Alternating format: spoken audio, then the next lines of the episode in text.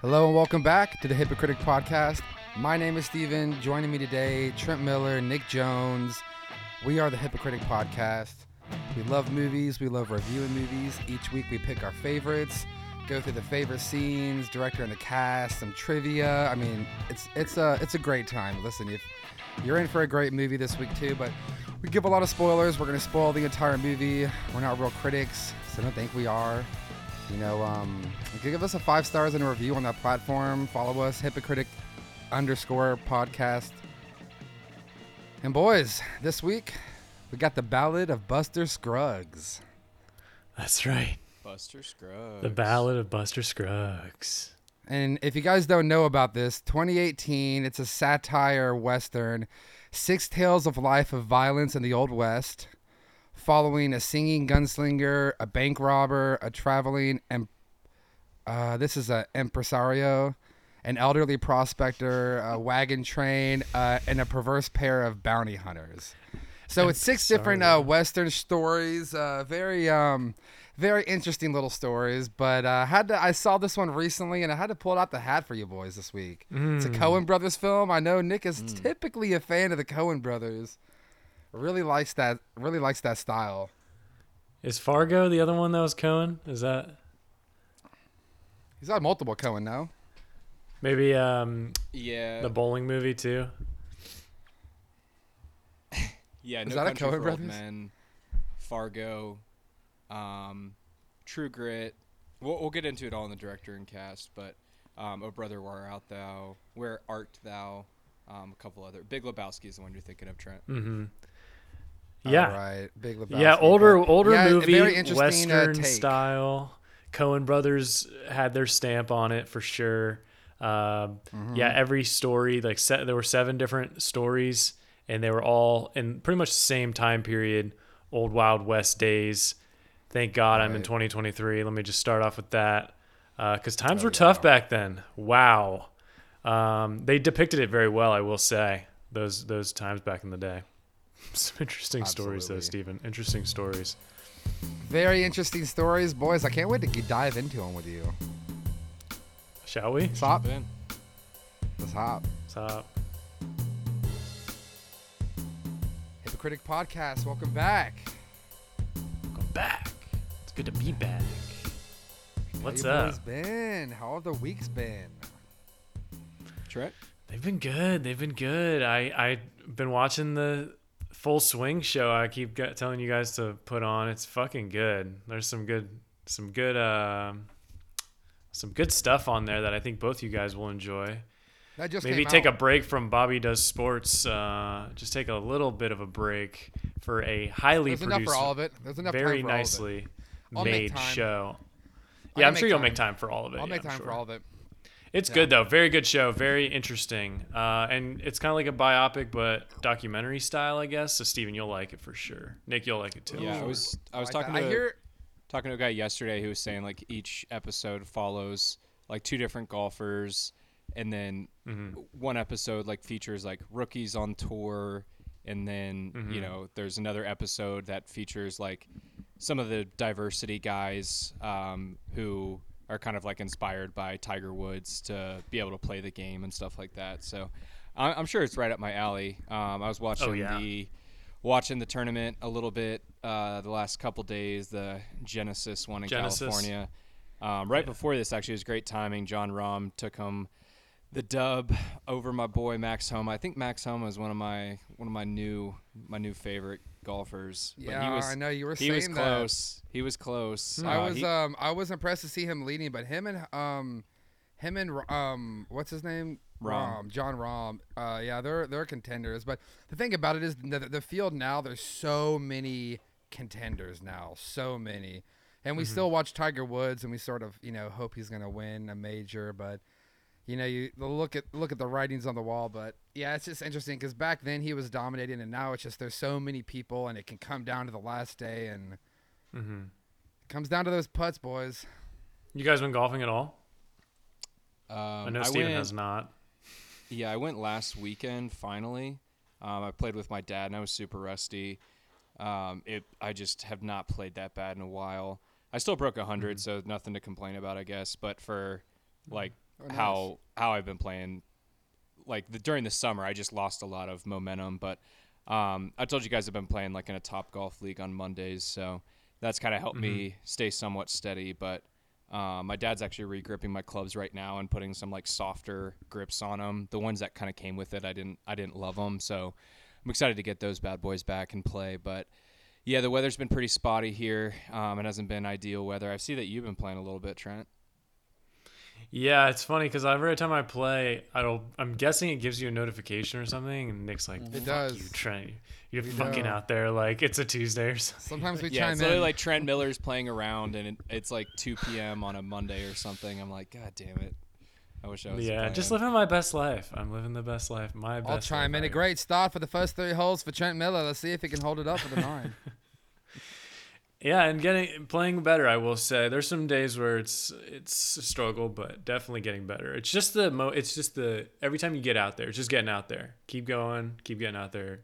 You get I was better actually over time. I was in a practice with my dad today. I'm gonna send you this video he recently sent me. It was a virtual a virtual uh, lesson, and he took a video from behind and from the side, and the guy did a side by side comparison video with a pro, and Hmm. and was showing, and there was like generated lines, like these these lines that were auto generating. Yeah, I've seen and that it was a really interesting lesson. He, he he he. I'm gonna send you guys a text with it, but I'll show you the video. But I think it was something you guys might be interested in as far as lessons. It's, he said it was really really helpful, and it kind of helped him get his swing back. That's cool. Steven, yeah, I could see how that'd you've be been beneficial. very, very anti-lesson. I will say, are you are you reaching a turning point here? Um, no, I definitely think I'd be I'd be willing to take lessons if if I can make it convenient and actually get some super good feedback. Like you said, like you've told me about a couple of your lessons, Nick. I don't want to just be going and like working on basic stuff and like hitting the balls. Like I would want to be doing like, I mean, not like you know beginner things, but more intermediate, uh, specific type of lessons. But I also think that learn. I, I really want to learn how to train well. I want to. I, I want to. I want a lesson that could teach me. Hey, this is how you train. Like this is what you do. This is how you set everything up. You know, this is what these are the kind of drills you want to be doing. Yeah. But um, I definitely uh ha- insight to the virtual lessons, and we were gonna go today. Actually, he ended up uh he ended up having to back out, but we were actually gonna go today and film some stuff at the driving range. So, then that might be my next step is just back to the range for a little bit, get dialed in. I need to get dialed in again. Yep, I understand that. It's all about. Anything it's else on the uh, on on your plate, Steven? Dealing, No, wheeling, I think dealing. it's just I think it's just golf. Yeah, I've been wheeling and dealing. You know, it's tax season coming up, so trying to acquire some vehicles. You know, that's the that's the busy time of year for us. Tax And I'm at Nissan now, so it's um it's a busy time, busy time of year right now. It is February 19th, 2023, for those following along. Um, we all know March. We're gonna get those taxes, get those tax returns. Everyone's gonna go spend them on cars. So if you need something, hit me up. More than glad to help you out. Steven and No, the but car people. boys, let's get into it. People don't want to hear us talk about golf. They're here for one thing and one thing only: Buster Scruggs. That's right. That's right. Now, Steven, how did you decide on this movie? What it just spoke to you? Is that what? I'm just, you know, uh, about a couple months, maybe three months ago, I'm cruising through Netflix, just Right. a pondering, and this thing pops up, and I say, you know, what the heck? Let's spot it on. Courtney and I are just sitting there hanging out. Okay. Next thing you know, okay, we're into it. First one, and then it's like a new story, and we're like, oh, like this is Huh. these are like this is a difference. This is like an interesting movie. And then like we just like didn't stop watching it until the very end. And like the next thing you know, I was like, that was a very interesting movie. It was like all like six great little mini movies and like one movie. I Big thought. movie. So You was know, I that- Very thought this was gonna It- have, it makes uh, you think. It made me. Uh, I still think about this movie and some of the words that were said, and like Uh, the movie is the movie is um it's um what is the word uh s- it starts with an s. What is the word um you guys know what I'm talking Satirical? satirical right. Satirical and um yeah satire. It's but there's actually some pretty heavy like meanings when it comes down to like some of the stuff you know? It's like it makes fun of a lot of the stuff because we hear we hear about uh like old western like tales like the oregon trail and like you know playing cards and you know having gunfights and all that kind of stuff we hear all those kind of stories and they're kind of like embellished and things like that you know but you kind of step back and like you know there's things like that that really did happen and you know this movie is making fun of it but a lot of the uh, underlying meanings and themes were pretty heavy of Was Court- death. I thought Courtney this was gonna it? have. What's up? Was Courtney into Was it? Was Courtney start to into it? Yeah, she was into it. Yeah, we were both, mm. and that was another thing. It's like most movies we won't turn on and like, oh, now we're hooked and we're just watching this to the very end. But this just was one of those movies that we were we had no expectations going into it. We just clicked into it, and then it's so funny. Even the very opening scene is water. I forget who sings it, but a very old country. So cu- country music goes back. I'm sure the guy that actually wrote it is given no credit for it at all, but a lot of people through country have sung that. That was an old Nashville country song, you know, even before Nashville, I think. Uh, cool water. That's I don't know if you there was a there was a couple different uh, interesting songs. Are you talking this about the one where he's on the there was lots of horse, singing. Steven? yeah, the very opening scene. So like he's opening scene and like I'm like, oh, I know this song. Like this is water. You know, this is cool water. And he's just singing a song. It's about a guy who's going through the wasteland on his mule, just like wishing he had water. just like that's all he could think about is water. I thought this was uh, gonna have uh, Preston influence. I thought you were gonna say Preston turned me onto this movie. I, I that's why I, I, didn't, but last asked. minute I did invite him last minute to the pod uh, without asking your permission. Hope that was okay. He Yeah. he wasn't able to come, but I did say last minute he was hitting me up because he actually wanted to play golf today. We were we were gonna play golf today, and then they it came down to the too late of a tea time for me. I wasn't able to make make it at like eleven o'clock, but hmm definitely Trent- um definitely an interesting movie. I'm curious, Trent. Did you watch this with Lauren? I I like the question, Nick. I appreciate the question. I will say, maybe like five minutes in, Lauren was like, "Oh hell!" No. She didn't say it like that. She's like, "I am, I am not watching this. If you wanna, if you wanna watch this, I will be in the other room." And I was like, "Okay, I'll watch it another time. We can watch something else for now." And I'll watch it later. So that that's Lauren's actual reaction. That's yeah, great. and I'm assuming Rachel's I'm the sorry. same. I mean, I'm so Lauren cannot do when you shoot every finger off of the guy's hand so he can't pull the trigger. Lauren, Oh, no, no, no. she This just could not. is- you mean the, is you mean the definitely not Looney for Tunes everyone. scene? The Looney Tunes scene where No, he shot no. every finger off.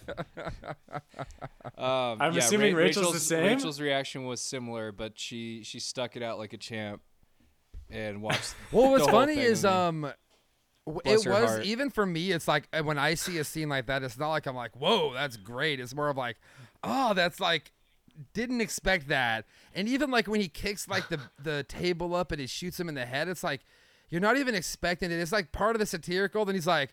Surly Joe, Surly Joe, and then he just goes into the song, and you're like, "What the fuck is this movie?" I was like, is this, is this a movie. is this a musical? Like when it started, there was so much singing involved, and that that and I first love that it starts with that act. It kind of Go is a musical. Oh, I was just saying, yeah, like it- it first starts like each story was so different, but it was interesting with the story they they picked to start. And it's ironic as well that the whole movie's based off just one of the stories, the first story. It, it never kind of comes back around. Like none of the stories necessarily tie together. they're all No, independent. they're all they're all unrelated. when it first started, I was like, okay, is this a serious movie or is this a is this a comedy? Like the ver- the very first scene was definitely like there was like three or four singing parts in it. Um, so I was like, okay, there's a lot of singing in this, and then the ballad, you know, it's clearly how the way that people were dying was a satire. I mean, the guy gets shot in the head, and then he looks at his hat, and he's like, "Oh golly!" And then he like dies, and then he's floating up to heaven with his his wings, singing again. Yes. And I kind of had that thought and then there's too a- of that like, that other guy is a songbird is too. He comes up singing his song right after he kills him, and that's like a funny thing because you hear about those. Oh, these guys used to sing songs and like you know. It, there's there's just a lot of little funny western kind of country things that are just really funny about this movie, but yeah, it starts off this almost like comedy, And then it gets real um, dark, really out real there. fast. real yeah, and then it just yeah it can go it goes With your like boy Dudley. real dark and then and then I love the coal the uh, gold mining scene the gold mining segment was like probably one of my favorite I just That was- dark. that was the a dark best- that was- as well.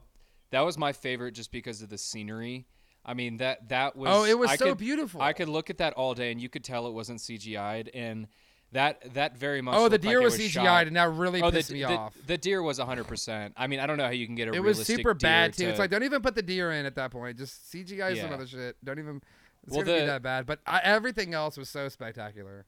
The terrain was very clearly like the Rocky Mountains or somewhere near because that looked like some places I've been to in Colorado, and I was definitely fixated on that. But Um, There yeah, were it- some it was- it was Colorado interesting, and then- we'll get to them later. when it got into your boy James, guys when it got into your boy James Franco, I was like, oh, this is why Steven likes the movie. We got James Franco, and then it was quick, quick, you know, quick scene of James, and then it goes into your boy Dudley from Harry Potter, the no armed, no leg guy, and I'm like, that oh, story. is that who that is?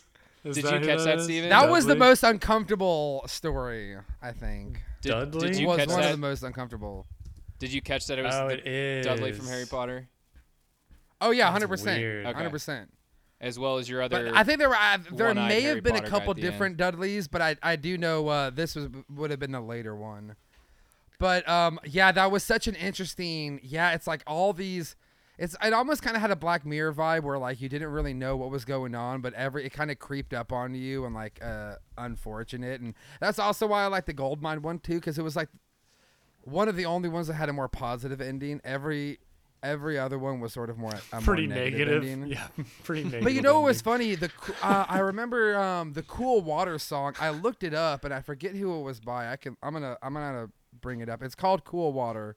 If you search it, let me pull up my notes real quick. Sorry, people, unprofessional. Marty Robbins, and it was actually another band. It wasn't even Marty Robbins. It was another band that um actually wrote the first one.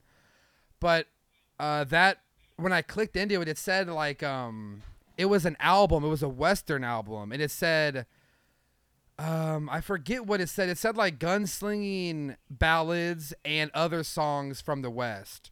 Very similar to the title of the movie, which is The Ballad of Buster Scruggs and other the book if you read the if you saw the book in the very intro it said and other like tales of the west or something like that Mm-hmm. so i think this may have been i don't know i'm just i'm just riffing here it may have been like an album kind of inspired like oh this was the this was the audible version this this like radio album kind of inspired someone to say oh maybe let's do like a video you know film version I'm glad you call that Who out. knows? I might be was a I might be a. Coen brother. I know I'm a Strata brother. I was confused by the the it being called the Ballad of Buster Scruggs, and just the first portion of, of the seven was Buster Scruggs. Everything else was like some other story not related to him, and I was I was confused. No, I know that, Peanut Butter so- Falcon. I mean, come on, we gotta we can't relate titles over here, people, but we just gotta get into it, you know. But um, where are we at? Are we um? What? We gotta we gotta hop into stats and facts, right?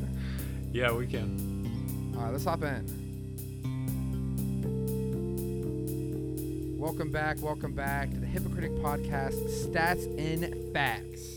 Where we- we bring you the stats and we bring you the facts of the Ballad of Buster Scruggs. First things first. All right, IMDb 7.3 out of 10. Rotten Tomatoes 89%. Nick, what do you have to say about that? Wow. Uh, What do Nothing. you, Nick Jones? You live and That's- die by Rotten Tomatoes, and I think you've reputable. actually persuaded your I, opinions. I will say this is this is very off brand for Steven. Steven doesn't normally pick movies that the critics like, so this is a this is a one off. Did you or did you not submit a Ben Stiller meme earlier tonight? I uh, can't confirm. I plead the fifth. he did. I will admit. Letterboxd 3.6 out of 5. I don't even know what uh, Letterboxd is. I'm. But- s- I Steven, am I got a little, surprised. I got a little tip Rotten for you. If you think Trent liked this movie, you got something. You got something else coming. I know my boy Trent. Okay. oh, I don't I don't know if Trent would like it. I just know you've been a fan of the Coen now brothers in wait a past, minute. but Let's. Then you said the Ben Not Stiller. and I get was like, into you that what? yet. Ah, he must not. I'm not speaking wait for Trent here, but if Trent surprises me with this, it will completely defy all logic of everything I know about Trent and his movies. oh, Hey, I'm not worried about. don't Trent. pigeonhole we both me. know we cannot please Trent Miller. Don't put me in a box. Trent Miller cannot be pleased. Okay, I by have. any man. I may Don't put me in a surprise you. I box might- like that, I might have Nick. liked Don't this put me in a You box. know. I might be getting you off my scent. No, I figured. Um, I figured if I figured it might be up in the air for both of you, but boys, not- let's move on. Yeah, keep, Some keep high that ratings stats on and facts. IMDb. Okay. I'm really surprised when I get a high rating like that when I don't, you know, choose it for that. Rated R, 2018 Western drama. Our first WAMA, boys. A llama. That So sounds- where did you sounds where did you see that it was it was satire? Dresden. Because because when I was when I was googling it, I didn't see anything listed about a satire. Where did you see that? Was that on IMDb? I think it was on Wikipedia, but it all it just has that vibe, you know. I mean, you just get into it, just the way it's like so f- like everyone is in the bar singing about how like Surly Joe, and there's like the one guy that's like actually doing a great job acting, freaking out about his brother just dying, like, and I love that too. It's like in the same scene, you have like the actual real part of what's going on in it, and like also the embellished part about what's going on in it too, you know?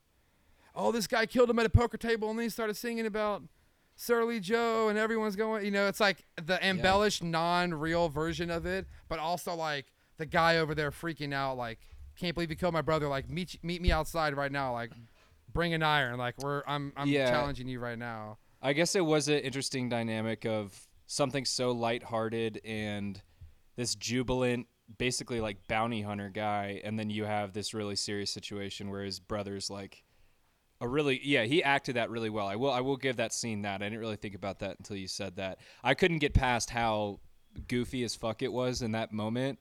Um, to see some of that seriousness, but yeah, now that you put it that way, I do. But it's like you do. would think that normally it would just go straight in the goofy as fuck direction. But the fact that it comes back around and it just shows that brother like on the ground freaking out while everyone else is in the bar dancing and having a good time to the song, it's like I just man, thought it, like, I just yeah, thought it was just goofy very as weird. fuck. It's like they're That showing was- both scenes at the same time. Honestly, it's like this is what you know American folk tale tells There you, but this is like really what probably went down. In the, yeah, in the moment. there was some Tarantino in it for sure, where it reminded me of of um, Inglourious Basterds, where it's like very serious, violent scenes mixed in with comedic relief. Like at one point, I I actually paused it to go up to like go get some food, and I accidentally paused it on the scene where they zoomed in on the guy's face after Buster killed him with the board, like hitting up his face or whatever. And it was really grotesque. And Rachel was like, Can you please move it off this screen so I don't have to see this guy with like three bullets in his head or whatever? Yeah. Um, so yeah, and like there's other scenes too where, uh, you know, when they're about to hang, um, what's his face, um, James Franco. James Franco, and then all of a sudden this like arrow goes through this guy's neck, and then he like tries to pull it out, and then like another one goes through. So there's a few scenes like that where it's like, oh shit, this is actually pretty violent. Um, like there's a lot of death in this, but it's just Extremely. so comical at times that you it kind of it it's very jarring because you're not expecting it. No, absolutely. Uh, before I forget though, that one scene with James Franco, there was this brilliant couple second scene where the end, like it's showing it from James Franco's view, but the Indian is uh riding towards James Franco and shoots the arrow and it like whizzes right at the camera, Mm. right just out of the eye line. Yeah, that was cool. And it, you see it go by, and then you see it flick by and miss, and then another one. And I just thought I was like, wow, that's such a br- like I, s- I still think about that scene to this day. It was a I'm good like, that was such a brilliantly done scene, just two seconds, but like, I like I every time I see that scene, like that's the most that's the, the part that I'm most impressed with is that little little splice There- going by because you feel like you feel like you're part of James, and then that and Mm. then that chief walks up to him and you think you think he's about to like save him in some way, and the guy just gets like "Ah, yeah, yeah, yeah, yeah," and like freaks the horse out, and he just starts laughing and fucking rides his horse away like. Mhm. He's just pretty much like fuck Yeah. you and fuck Leaving all him your for boys are dead. there was too. there was a little bit of suspension of disbelief in that moment because of how they didn't hear like 20 horses riding up on them and they got close enough to where they didn't even hear them like that's obviously not realistic i don't know if you guys really noticed that like they're about to execute this guy and then all of a sudden arrow just comes out of nowhere there and they turn around there's like 20 horses behind them like how did they not hear them coming right but Right. No, I, Um, I understand. There is definitely some parts of the movie that I mean, obviously, it's there's. I think it's just part of that thing where hey, this could happen. You could get you know uh, these things were be, uh, Indians versus ambushed. cowboys was like was a thing that was going on. But another thing that I did like about it, that James Franco scene specifically, was that it was very much like it looked real. Like you saw the guy hop off and scalp the guy and like raise it up in the air and like everything just looked very real. It just like the way they were hitting him, it just looked like it, Yeah. it wasn't it didn't look fake like it looked like if you would have saw like a grainy video of that if it ha- they had videos of that way back in the day it would have looked how how it, re- it looked very real Yeah, it was kind of the. we don't know what it would have looked like ever. You know. It was kind of the. like. I, I know what you mean though, Steven. It, it looked real, but also I know what Nick means in that it was clearly some of the shit was clearly over the top fake. Like the guy, the suspension of disbelief where the guy is coming after James Franco with the pots. Like, are you kidding me? You're not gonna you're not gonna get Oh, but that shot. was so funny. Like they're gonna That get was, they're like, gonna I get hit even by the pots every These- time. these like, guys- Man shot. are you kidding me? The- like, yeah, exactly. Like these guys are such good shots that he can't. I mean, maybe James Franco wasn't as good of a shot, but literally every other person during this time can shoot somebody's finger off. They can headshot somebody from the waist, and then this guy's just wearing pots on his on his chest, and he can't hit him in the head, you know, or hit him in a different part of his what body. I what I think though, Nick, is that it's more of like a joke on the fact that like we hear these folk, and I'm gonna get into it later with um Billy the Kid and Five for Five. Um, I got some, I got some, I got some spice on that, but I think there was a thing back in the time where it was like these some people may have may have had stories that went down and may have embellished them but like you hear about this guy oh he was a crack shot he could shoot all five fingers off the guy and like behind his head with a mirror and like all this kind of stuff during a draw and it's like all right what really happened is they probably went out there and had a fight and like it was just a normal fight but like history everyone you know the telephone game Yeah. and once it gets at the end of the line like but Yeah, the, you, the first true. guy tells it oh he went home he shot all five fingers off of him. Really? That's crazy. Let's write that in a story like and then like 60 100 years later you know everyone thinks it's like it's exactly what happened when like reality is probably like all right we know that people embellish. We know that even people lie. I mean back then like there's stories about these guys but like there wasn't there wasn't video of this stuff. There wasn't like oh here's proof that i can do it. Here's a video of it. It's like oh yeah i did this and i did that and i did this. And like Right. maybe you might have had a couple encounters where you might have gotten away lucky but it's like then you can turn that into oh yeah you know i can do the mirror behind the head and shoot the crack shot like no one can beat me yeah. but th- and there was also Steven, were there you, was also um, great themes go ahead okay, go ahead. No, finish that thought.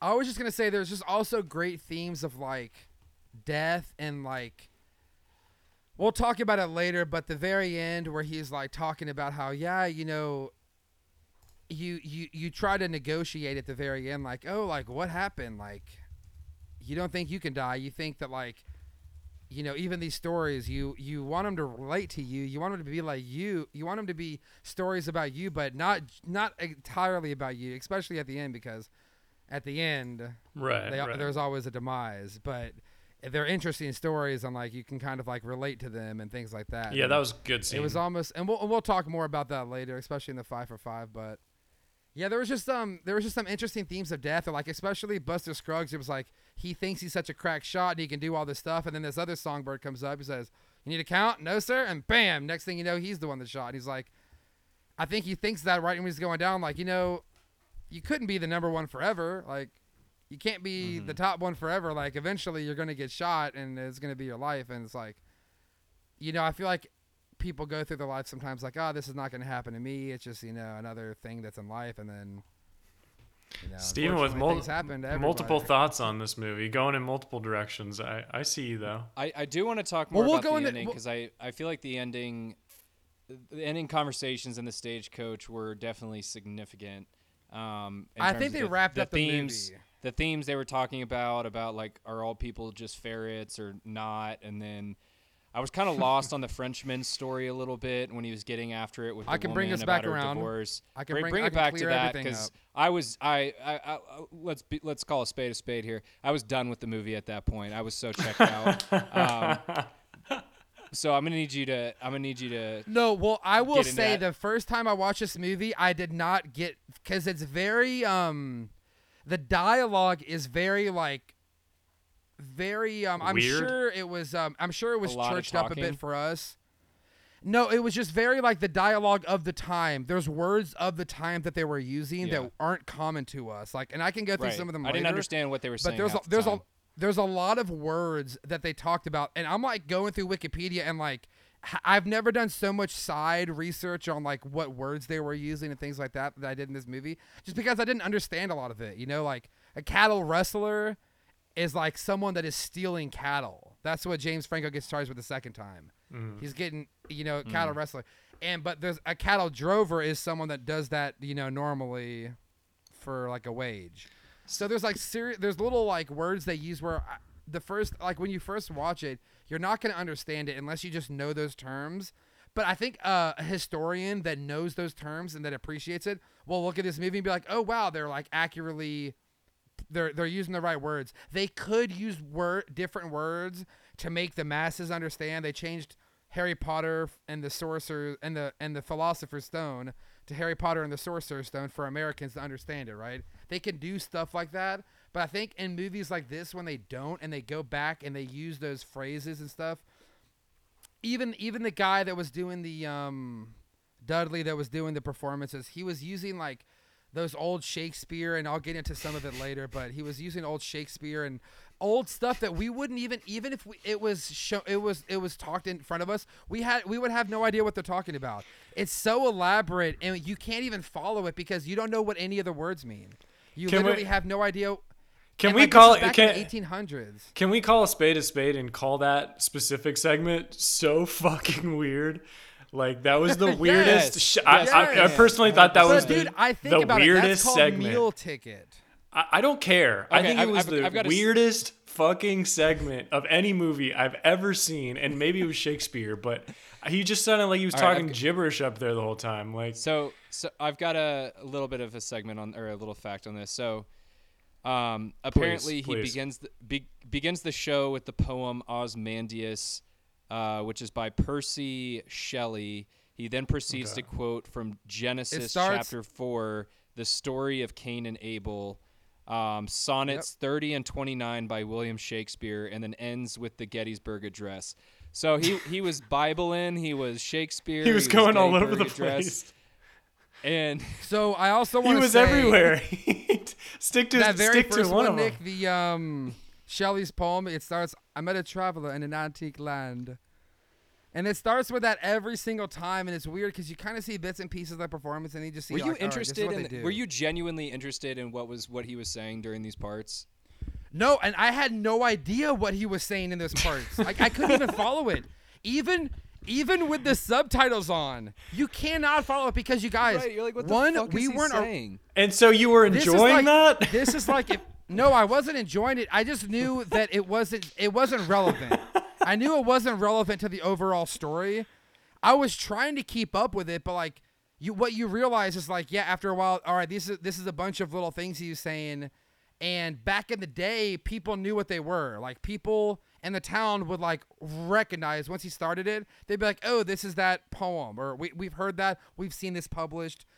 We have no idea what any of those poems were. Not only that, but we also don't know what the words mean that were back in the day. And because they're being historically accurate with a lot of the verbiage, it's hard for us to even follow. We're like, that's why when you see any Shakespeare, it's like, where the fuck is this going? We have to like decipher it like code, like to see exactly what he's saying because you really have to slow it down. And that's what I like about the last scene because I feel like the last scene does a really good job of like taking everything, but kind of like bringing it down to where like, all right, if you can just read the dialogue, you'll you can follow the conversation and understand everything.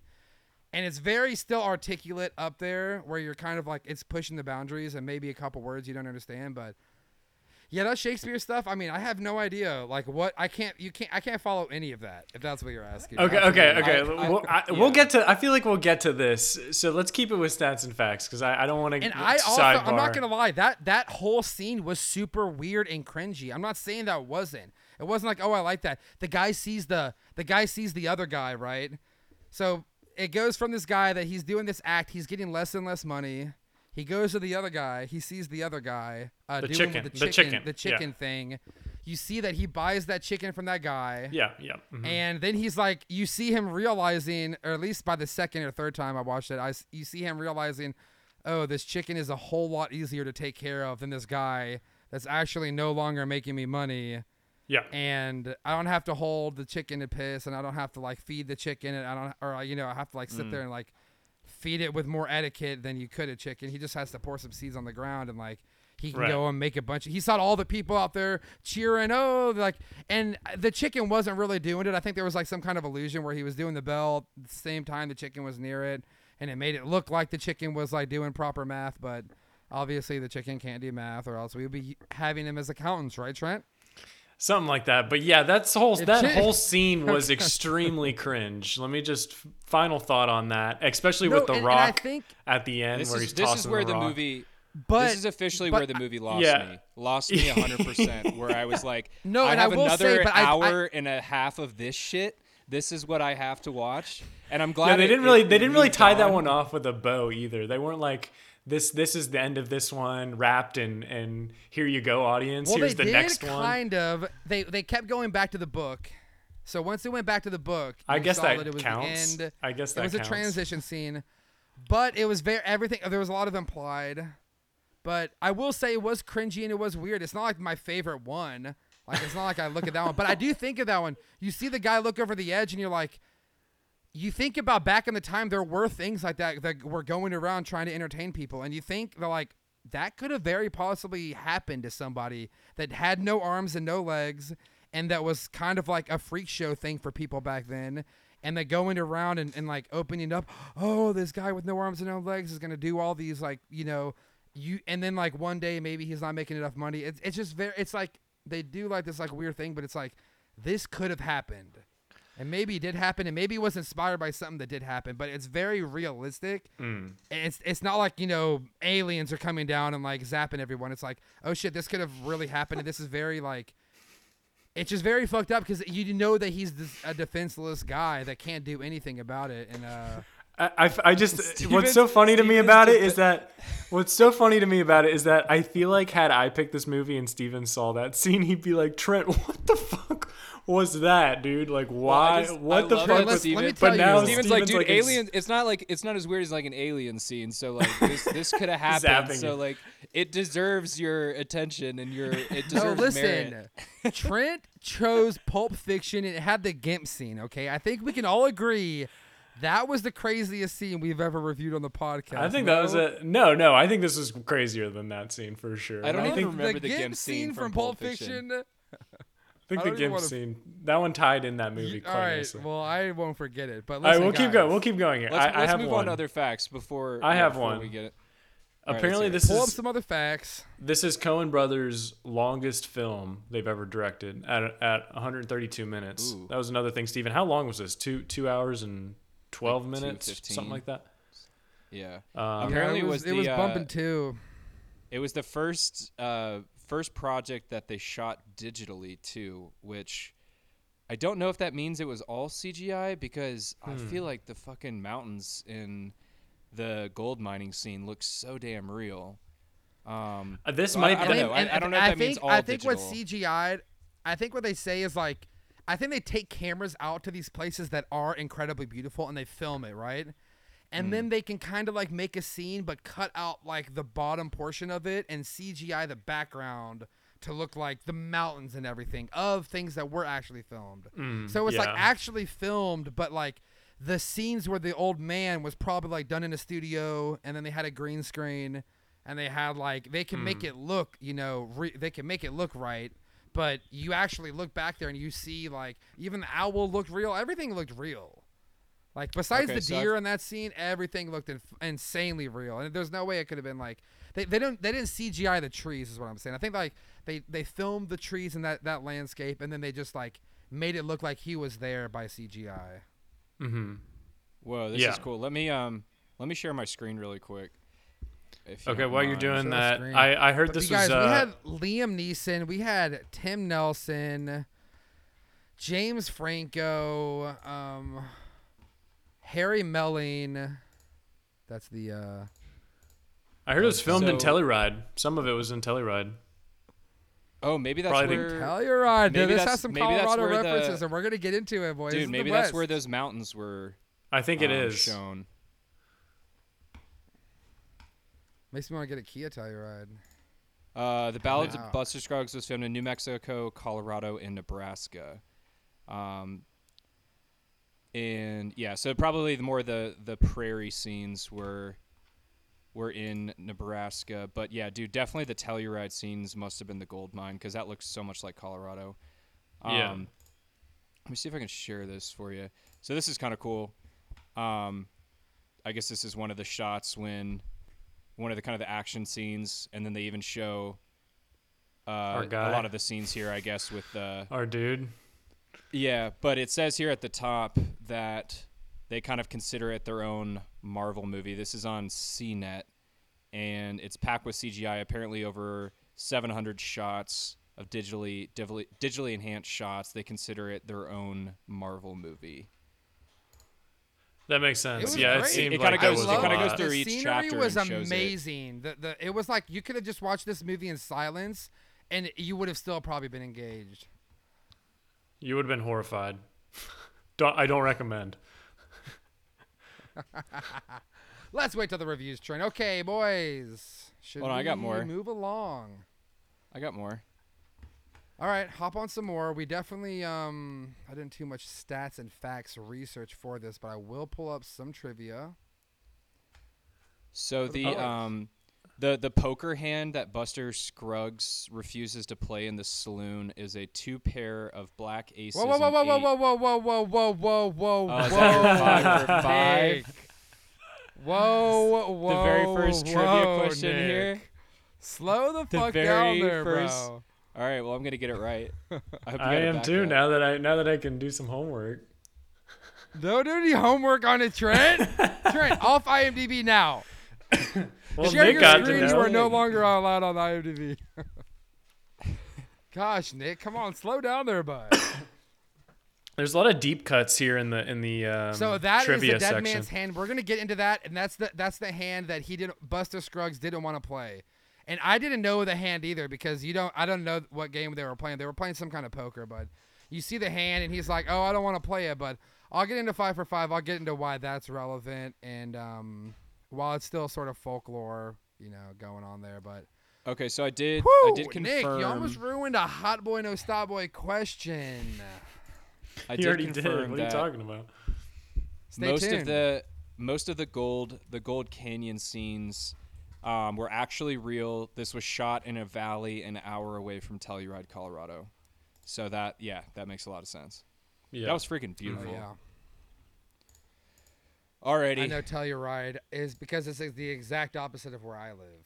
So that's exact. I ha- It's exactly how I know. Nick, would you like to ruin any more of Steven's questions? uh, i'm good I'll, I'll give him the benefit of the doubt here I don't think you. I don't think we'll be able to do with the uh, trivia. That was a very interesting trivia. I didn't even find. I didn't even find that out through the trivia. In fact, I just sort of found that out through Wikipedia. But yeah, that's interesting that that was also brought up. I'm not surprised. But boys, any more facts or any more stats that you guys want to get out on the movie? Um, i'm good We're I was gonna say the president, President Pierce, uh, the cat or the dog. The That dog. You want to talk about president? You want to talk about presidents for a second? T. You know President Pierce, the dog that was barking throughout that whole. Um, yeah i knew nothing about this president actually this one completely Dude, all right. So Rachel's let me like, tell you guys something. He's Rachel's number president nerd. Fourteen. He's the president number so fourteen. Yeah. did Rachel tell you because this president was before Lincoln, but he was like pretty much running the abolitionist movement before even Lincoln was. Really? Because started, wasn't it? like a lot of like Didn't it anti happen- slavery stuff? I figured it was like right before the Civil War, right? Because then Lincoln came in as the as numero fifteen, and that's when the Civil there- War really took for off. all I know, for all I know, there was a president before that had even started it before, but I was surprised to learn that he was also in all this anti-slavery stuff, and th- this was before Lincoln came in. So Lincoln, I guess, came in right after him. He was the 14th president, and it was um, yeah, Franklin Pierce is who President Pierce is um. Are you sure, Stephen? Because I see here it says he on Wiki Wikipedia he believed that the abolitionist movement was a fundamental threat to the nation's unity. He alienated anti-slavery Ooh, groups. steven Oh, so he wasn't anti-slavery. He alienated it. Yeah, we- we need to make sure we So get what that- happened? Lincoln came in. Yeah, did we need to make exact sure we get that one right. We can't be that hypocritical. oh, that was bad. That was bad. Well, I was I was a little surprised because I was like, why does this guy not get any credit if like because Lincoln obviously gets all the credit for that, No, which now makes more sense. Maybe so maybe he was hardcore anti, uh, maybe he was hardcore slavery and Lincoln came in did a complete 180. He, Sorry, yeah, boys. That he was alienated uh, quick anti-slavery research. groups. Yeah. Quick research, bad on my part, fake news. Um, let's move on. Any uh, any other facts here? No, that was the last one I had. Why don't we get to the we five uh, for we also there was the um there was the Oregon Trail scene, the girl who got rattled, the woman who's you know going across with her brother. President Pierce, same thing. So there's um they mentioned something that refers to the Homestead Act, of the Oregon. Mhm. They were, gave away land out there. I think that was the whole reason people were going out there in the first place. Yep. So mhm. like giving giving away free land. So he's pretty much like, he tells her he's like, hey, if we get married, It's like double. we can like we can double our land out there essentially. Yeah, Yeah. exactly. We can double it. Dude, the So amount it of was, um, acreage it was sort of you could- advantageous. the amount of acres you could get as a, a, a- let's well let's call it like it is a white American back in the day. It's insane, man. Like a f- uh, like it was what it was. um, I don't know if it's one of your questions, but I think it was, I think it like was 640 acres. 640 Yeah, it was like acres. a couple hundred if you were single, and then if you were married, six hundred acres, dude. Like it's hard to get like an acre of land in Colorado for Yeah. like an affordable price. Like the thought of having six hundred acres of land, that's just crazy.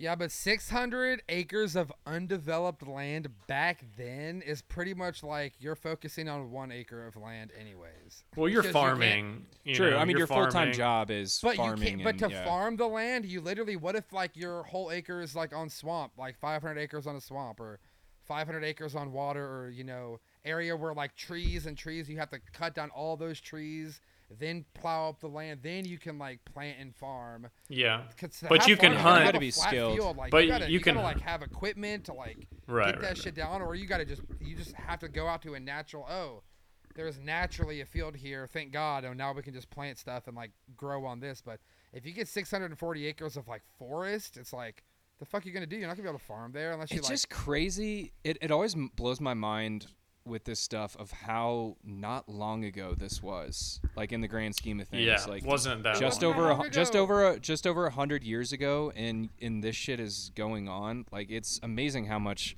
society. Do they say the time period? Do they- years? Well, What- they said it was post. I I googled it. They said it was post Civil War, so it would have been like late 1800s. Okay. Yep. That's not that long ago. Not that long really ago at all. It's Very crazy. weird. It's how people used to live. It's like imagine just like going from town to town in your buggy with your guy. I mean, it's so funny. He's like this like artist that tries to do all these s- Shakespeare. And then you see that one scene where Liam Neeson is just like, and then she got dead, and they hung her, and she got. He's singing this like drunken song of like horrible things happening, and like I, I couldn't just follow sitting any there of like, these songs. Oh my god. No, I know, but he's just like, and then it's just like, imagine living back then where it's like, we're gonna go into town, and it's like he's not even in town. Like, they're just like backpacking. Pretty much your whole life is a backpacking trip with like horses. That's it. Steven, I'm, Well, after reading yeah, this trivia Just trying to improve that backpacking trip the entire all, time. all of those songs were like deep cut, weird references to like I think that song you just referenced is some war in Ireland from 1690 where they King William won. Like there there's a reason for all of those songs, but none of us are gonna know it unless we were to like look this shit up. Right. I do feel like a lot of the songs, because the Cool Water song was definitely an old Western country song um, about that kind of area, going through that kind of area with no water. So I thought it was really interesting. Yeah, I think everything was very done on purpose. You know, Right. I don't think anything was done by accident. Yeah. Five for five. Um. Yeah. Let's move on. for Five. Welcome back. Welcome back. Five for five, Hypocritic Podcast, the Ballad of Buster Scruggs. Boys, got some heaters for you this week. I hope you warmed up. I didn't see either of you in the dugout throwing some practice pitches or hits or doing any dips. So we'll see if you guys can handle it. You I'm gonna practice in the dugout, Steven. yeah, Steven, I'm gonna knock these out of the park. Okay. First one is a quote question. I'm coming out the gate with a curveball, boys. You weren't expecting it, I already know. Who says you can't be top dog forever? Was it James Franco? The old man gold pan? Pan shot guy? or Buster Scruggs? I hope you guys know who I mean, because Buster Scruggs is the only name James Franco, I don't know that guy's name. The old man, I don't know the guy's Oh. the old man from the gold pan. and pan shot guy. You guys know pan shot guy, I'm assuming. You don't. Yeah, I know all these people. Yeah. I think I know it. If you want to go ahead, Trent. Um, I'm pretty sure I know. I think it's- Steven Oh, literally didn't, gave this away ahead, earlier Trent. in the show. Um, I believe it's Mr. Nick? Buster Tell him who it really is. You going Buster fools! Scruggs It was as the old man gold pan. Just kidding, it was Buster Scruggs. All right, let's move on. Okay, I was about to say, what are you talking about? Yeah, Steven, you literally talked about that scene in the beginning, and you're Oh. like, you know, like you can't be a talk dog forever. Remember that scene? Did- It was oh, did I? Scruggs? Yeah, yeah, he did say that. yeah, you did say Yeah. that. Um, did. All right, so another bu- one more Buster Scruggs. Which Buster Scruggs has which voice type? Is it falsetto, tenor, baritone, or bass? Yeah, he Was says this it. stated? Yeah, was this said? Which voice type type? of voice so type does he falsetto, have? tenor, Okay, baritone, yeah, re- or reread bass? this to me. Nick, I think I think I know. It was t- uh, sorry, tenor, bass. Get falsetto out of here. You can't fool a trussetto with the falsetto. That's not even a voice type. So get that shit out of here. Don't tell Uh, what were the real answers? Bass, tenor. no alto? alto, Baritone falsetto, and, uh, tenor, bass. baritone, and bass. And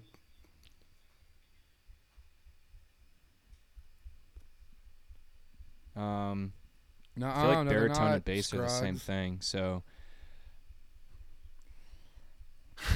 I'm gonna go. T- I'm gonna go. Tenor is the highest, baritone like a is the middle, baritone to me. bass is the lowest. You'd have to get real low. I thought Alto falsetto is was the highest. Tenor is It's- the middle. Not really a and voice type, baritone though. is the bassest. well, falsetto No. is the highest. I mean, it's No, false falsetto is like a type of. No, dude, falsetto is a is like. So you like can, you Michael can Jackson. falsetto any of the voice That's like a, a a voice type. Exactly. So it's not it's not right. Oh, you can Uh, falsetto Alto a- is the highest. a bass. Yeah, it just sounds like a I baritone. played I played alto saxophone and then I played tenor saxophone. There's alto sax, tenor sax, baritone sax. Check me on that. Um, I'm gonna go tenor. I don't know if that's right, but I'm going tenor. Yeah, so I'm pretty sure he did not sound falsetto. He did not sound bass. Baritone, your boy played in band. He didn't sound like that. I'm going tenor as You well. boys were wrong. it was baritone, Trent which with I am myself a baritone. So, if you want any reference, listen to my voice. How do you know that? But yeah, I was in chorus, and um, you my know teacher that? told me that I was a baritone. Shout out. Okay, let's move on. Shout out. Shout out. Lots let's move on. Baritones. So, um, the weird guy that you guys love, Dudley. No arm guy, the actor. What Yeah, was loved his him. name? Yep. mhm. What was his he was great. Professor Harrison, President Pierce, Actor Noah, or Instructor John?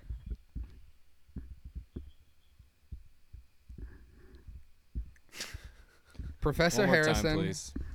President Pierce, Actor Noah, or Instructor John?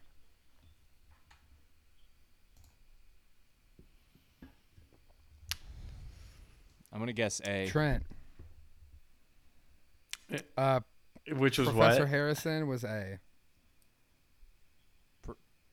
Okay. I, I'm gonna go C. Actor, Noah. I stumped you, Trent. Nick, you got it right.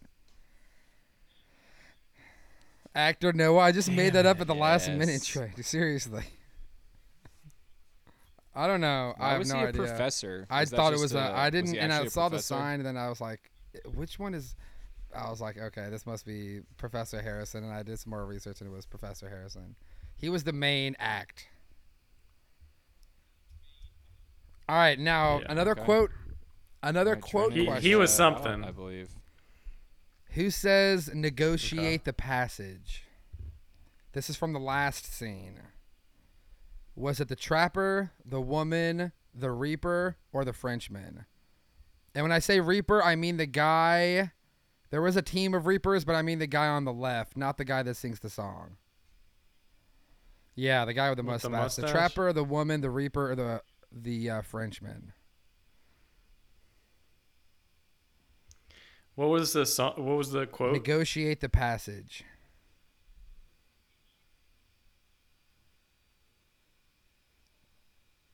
I think I know it, Trent.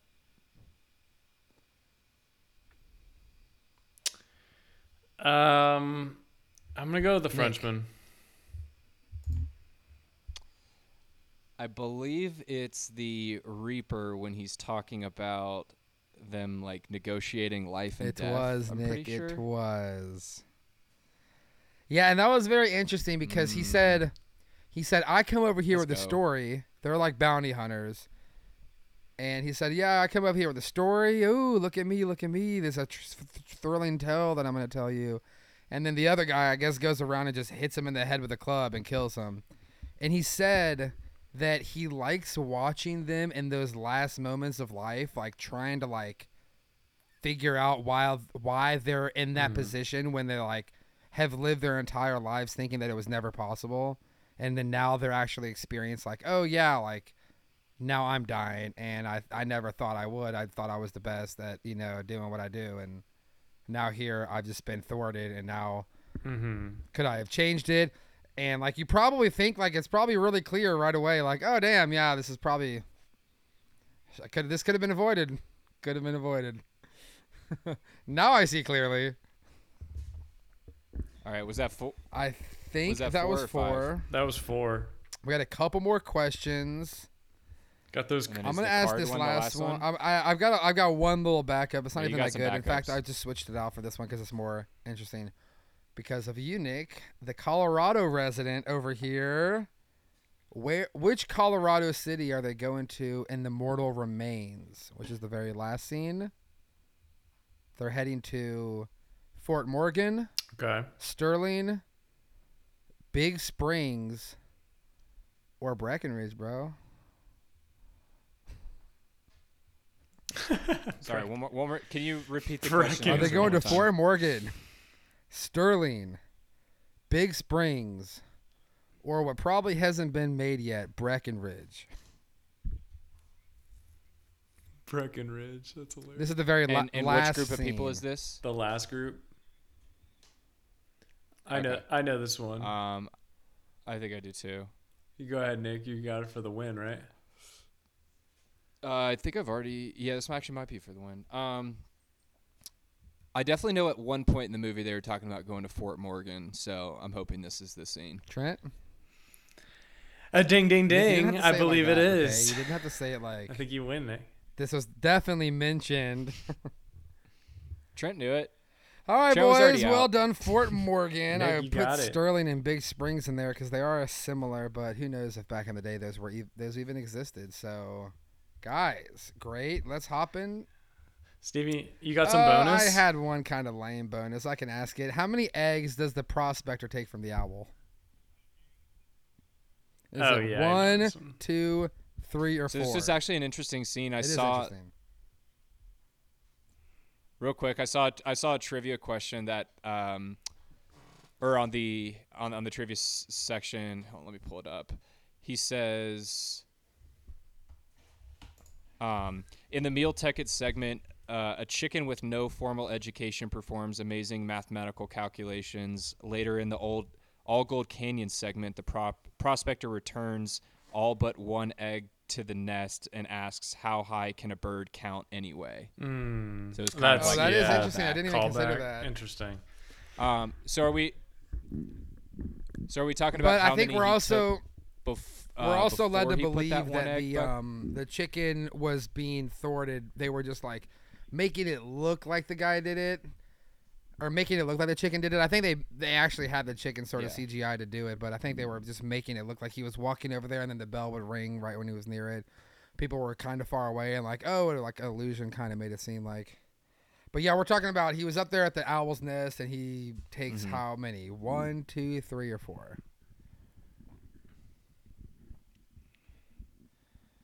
Ex- excluding four the one total in the back, nest. correct? There's four total Yeah, in the how many nest. does How he many does he take, Nick? Okay. you just kind of g- gave it away. Uh, four minus Okay. one would be three. That's my answer. He, he only takes one.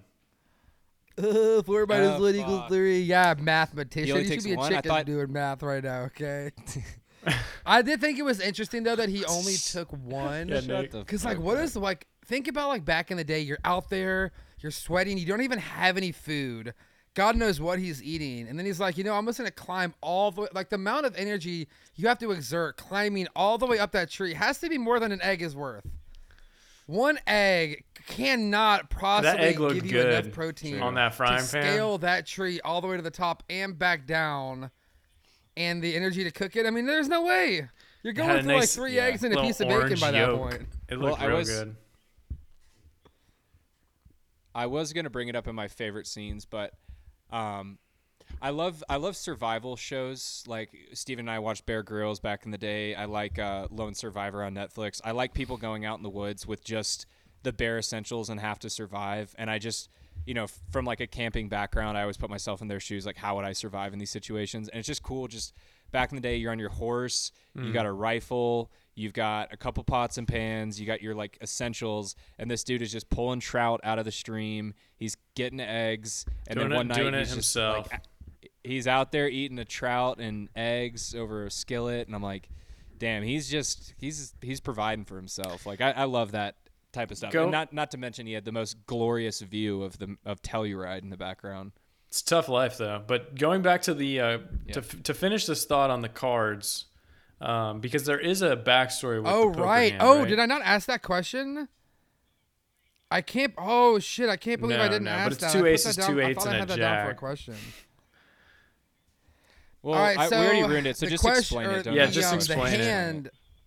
Was two black eights and two black aces, and then some random hole card, Right. which I guess is normally covered up. In this is in this situation, it was shown it was a jack in this situation, but apparently the two black aces and the two black eights, um, who was it? Billy the Kid, I think, may have had him on him. I think that's how Billy the Kid died. Uh, is he had that hand and he was shot with that hand and then it was like you know written down as part of his legacy and then everyone that saw everyone that ever saw that hand in poker like didn't doesn't want to play it Billy Kidd was uh, outlaw and gunfighter of American Old West, alleged to have killed 21 men before he was shot and killed at age of 21. Well, his, his oh i'm sorry yeah it was wild, bill, Bill, not billy the kid i think it was wild, Wild bill. Bill. i'm trying to find exactly where i Yeah, according to legend, the that was. Yeah, according. I mean, this is the on IMDb trivia, but according to the legend, that was the hand Wild Bill Hickok had when he was shot in the back of the head and. and so i was also doing some research i was also don't doing know- some I- I research don't know a lot about this and it was but- very similar so i think this was almost like a satire of like billy the kid or something like that or um of wild bill or something like that and i think that they were i think i did a little research and they were saying that you know people believe that he embellished his stories. Like he may have come into some situations but the whole you know just things like you know doing the mirror with the behind your head like well, best not play it fancy kind of thing. It's like i'm sure that's where the stories ended up going but it was like think about it realistically. Like this guy mm-hmm. can lie and you know people can lie and embellish their stories and try to seem bigger than they are. Maybe they add a lot more numbers to the people they killed you know even though they killed some people maybe they were trying to seem like they were were crazy murderers and that had done a lot more numbers than they actually had done so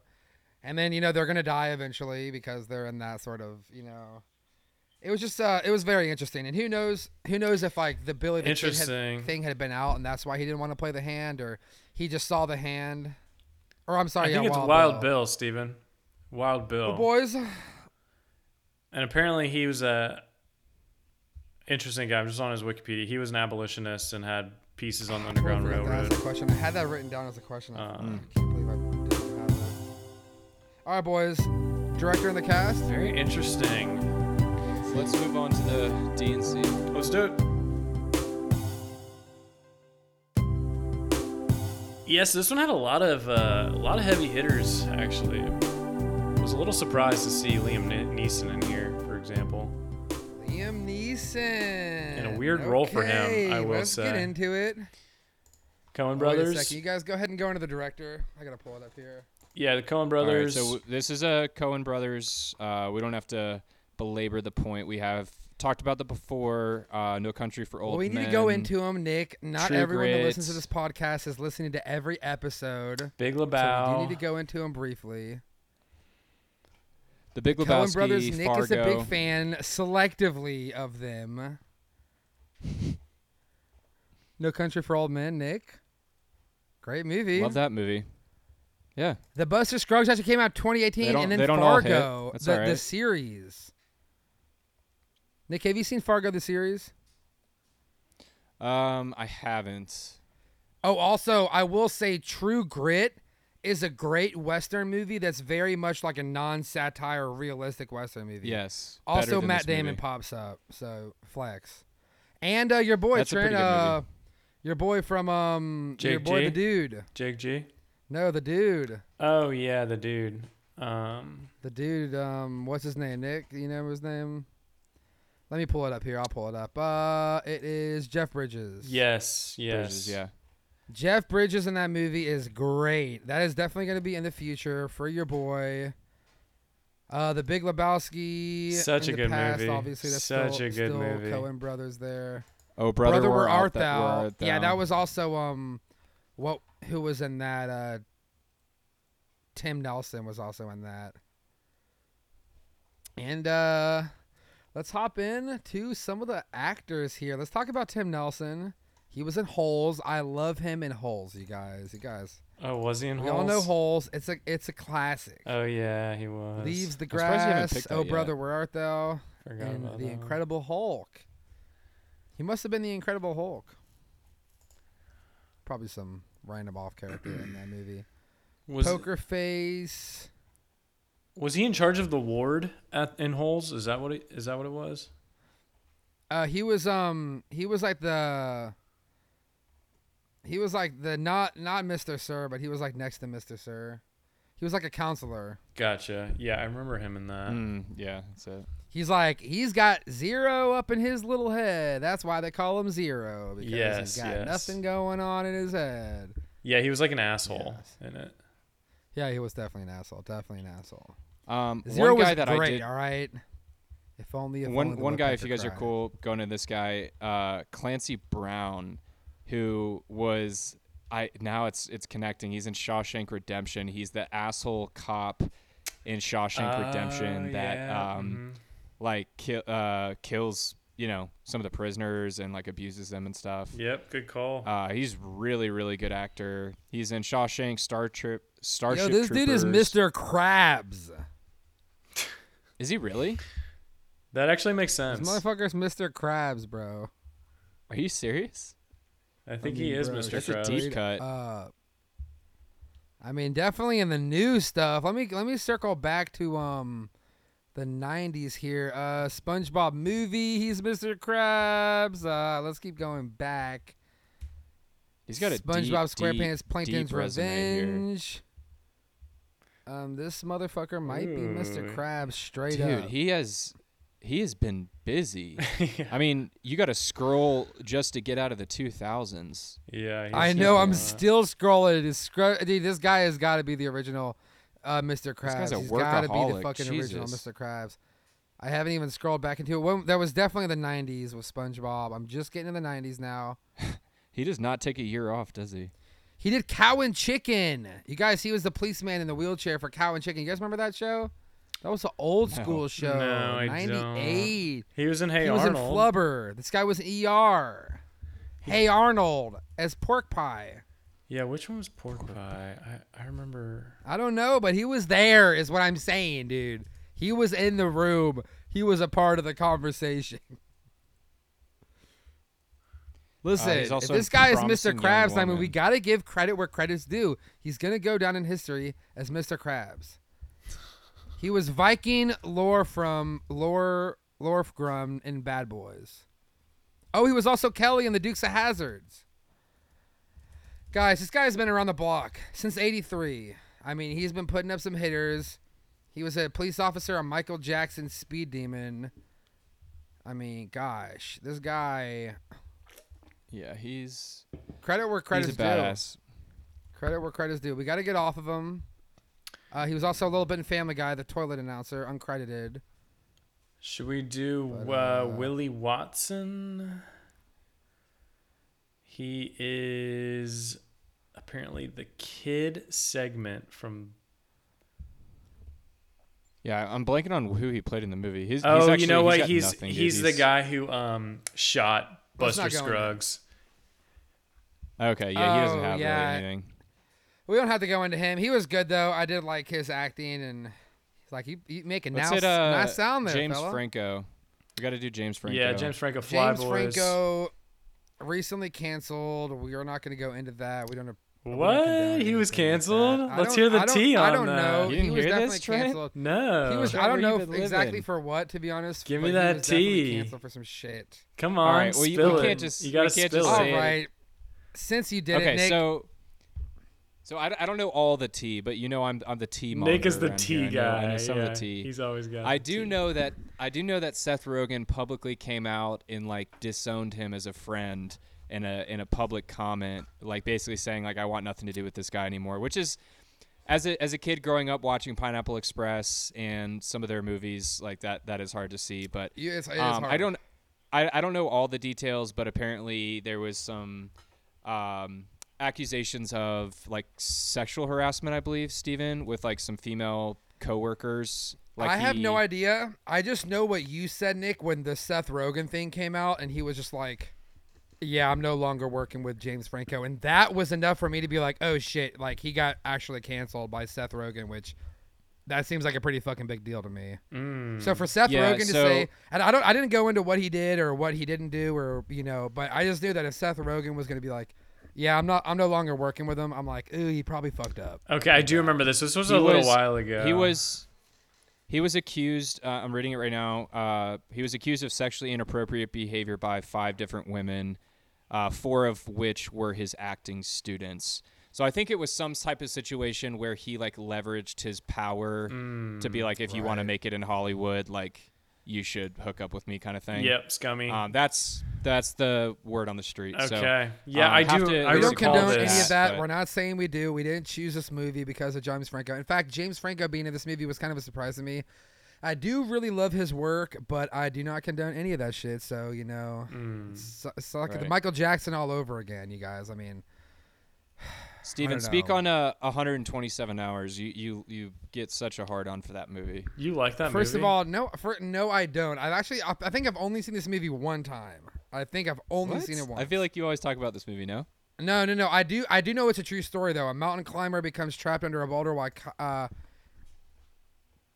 caravan. I think I'm don't thinking of a, a different. Does he have another show that he's in or something that you talk about? He's in There's some- Moab. something else. Probably that. Um, He's in Moab. Oh, um, 100, oh, you're thinking of um. The JFK one. Whoa, whoa, whoa! You're thinking of 11 22 63. Yes, great. That's it. That's point. it. That's it. yeah, Nick, yeah, yeah. okay, let's hop into this shit. Everyone should check out the HBO series. Or I'm sorry, I think it's Hulu actually. It's one of the H's. 11.22.63. That was the day that JFK was killed. There was this very interesting show. Now, I'm going to tell you what Trevor O'Brien told me. That Trevor O'Brien told this to me, and I said, "Listen, I'm not even interested in this movie." But once I started watching it, I like couldn't put the show down. It was, it's a fine night. I think it's like seven or eight episodes, an hour, hour and a half each episode. Um, just a night series, just one season. No like six, seven seasons going on. It's a one season. James Franco is able. He's like he's uh, divorced and he's going through all this bad stuff in his life. He's not leaving anything. He's able to somehow go back in time. This is the stupid part. He's able to go back in time through this guy's diner, right? And the, and every time there's these stupid rules, he can go back to the same time and like right before, like three years before JFK gets killed, right? Three years before he can go back, and anything he does to change will change the time indefinitely when he comes back. So he can he can kind of come in and out of this time frame. But once he goes back again, everything resets. So he can't like come in and out and then uh, see like oh tweak a couple things. He can like it's that's just the rules, right? He goes in and he can change the he can change the future. Is this like the a whole thing- butterfly effect thing where he no, this, constantly this is seeing this the new this is scene? more about the story. This has nothing to do with that. this sort of all the all this uh, timeline does is set up an interesting um, storyline with history. So you're actually looking back at like the JFK. Uh, what's his name that was in, uh, involved with it? Um, that they got Harvey. Oh God, who was the name? I'm, I'm blanking on it. Yeah, Harvey Oswald. Harvey Oswald or whatever. So it follows him as like a Russian exile that comes over that like Lee Harvey Oswald. he's very like he's very in That's these it, uh thank you. these these fascist movements or anti-fascist movements or I'm not exactly sure what's going on with him, but it's it's just a very interesting story. And so he pretty much goes back and as a someone from like 2019 going back to these times of like segregation and um you know before JFK and like there- there's a lot of culture shocks for him right? Like he's going back and he still has his cell phone but he's back in the day. So he like at one point he like distracts this guy with a video on his phone just because like the guy's never seen any fucking video on the phone right before. And it's it's not like the whole time he ends up throwing his phone in the water but like it's one of those things like he's like a, he's he's a guy from 2019 back in the day. There's like some segregation stuff that comes up where he stands up for that and like it's just it's a very interesting movie and it's it's not even just about the like the whole story isn't even about the JFK thing.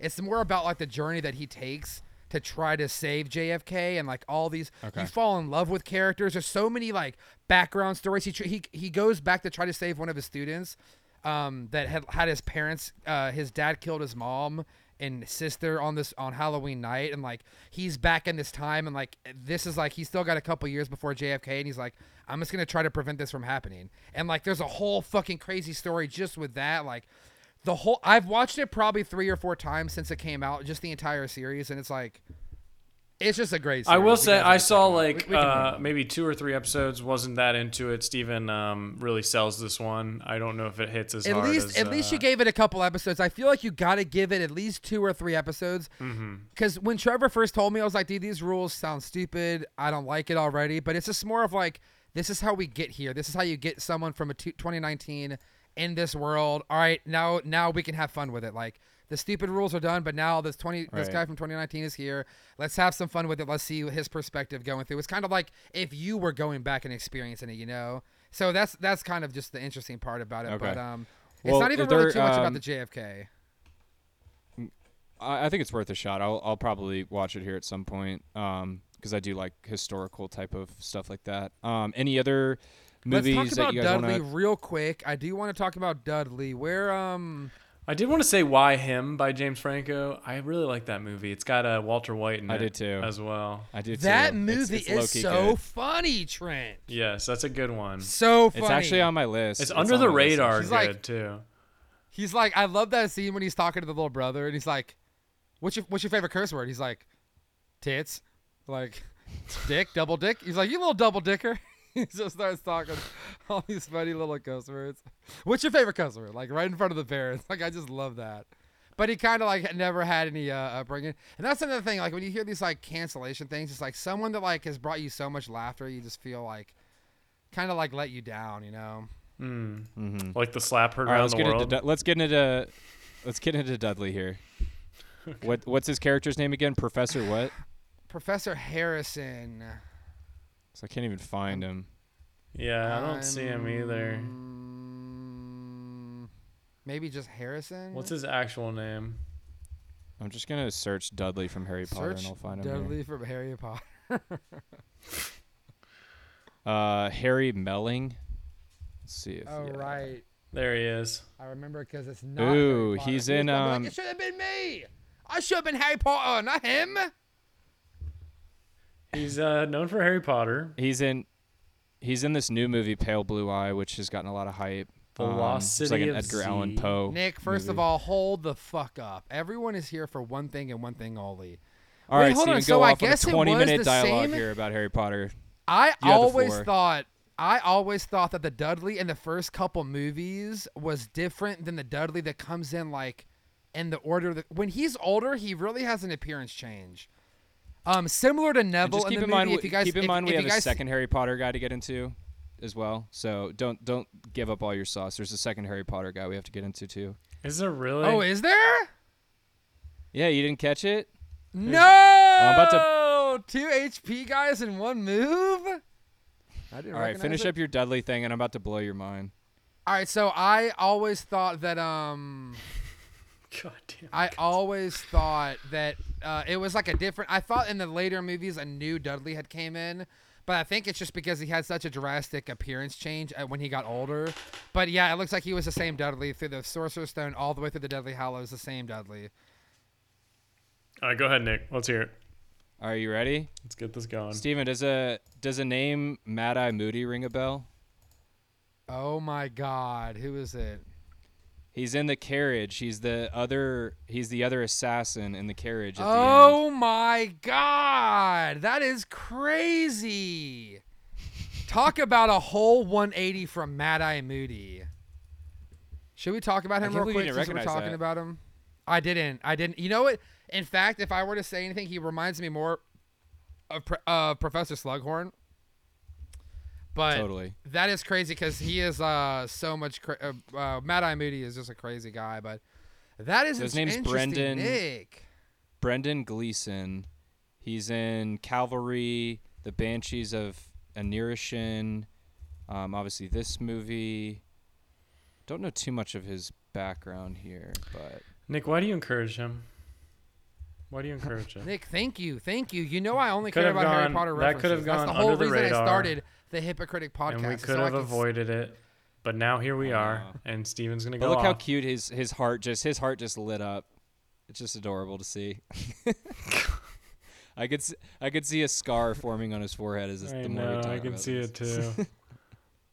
All right, I don't think we need to go into. We're definitely missing some hitters. We're definitely missing some hitters. Liam Neeson? got, um, Oh yeah, let's, let's hit go into real Liam. Neeson. Shit, we gotta go into Liam. I Come mean, on, come on, Taken? Are you kidding me?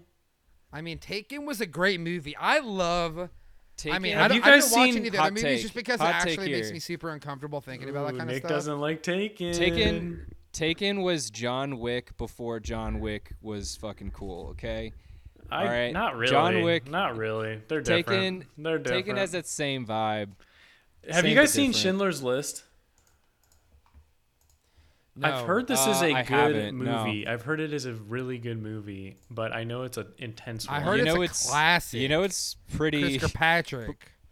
before you guys uh talk about it like it's um a Disney movie, it's apparently a very heavy Yeah, no, Jewish I know. Uh, oppression movie. For sure, I know. No, I I, Just I know that. that I there. know that. it's about the Holocaust. that. It still could be a good movie, even though it's about that. Totally. time, Nick. It's okay. It's uh, Yeah. all right. um, I just want to make sure you guys knew what it was about. yeah, no, I know what it's about Um, for sure. No, I've heard it. I, I know it was I knew it was about the um, Nazis and things like that. We we don't we also don't condone. This is calm down. No, we no one over here is Steven, condoning Steven, Nazis. you don't have to say that. I, I think. Um, That's a good Shalom. word. Yes. shalom. Um, he's also Ohio. for the Star Wars. Okay. The Star Wars. Alpha, Mickey Lava. Good lord. We appreciate Jewish people. Is what I'm saying. Steven good lord. Jude, you're making it worse here. Um, okay, so for the Star Wars people, he's Obi or he's uh, Qui Gon Jinn in Mm, the mhm. Star Wars movies. Uh, Yes, thank you, Very, Nick. very good. Thank in you for that. I do not get that reference. That's okay. It's a big one. Um, I know you're not a Star Wars guy, but Hey, um, are you beyond guys Star Wars guys? You guys do the Star Wars? he's in Ted. I mean, I I am, but I'm not like. Into Yeah, it I'm as not, much like, as you're total into Is it. it balls Star deep into Star it. Wars? I do like them though. Star Wars. I do like them. The older ones. They do that a bit. Totally. Let's see. Um, All right, boys, let's hop in. Yeah, let's we're move done on. with these actors. We, we're probably missing some people. Regardless, we got to move on. it's time to rip Trent's the got an band-aid early off and get into the bedtime reviews tonight. here. Let's get Yeah. the favorite scenes and then hop into the revs. Let's do it.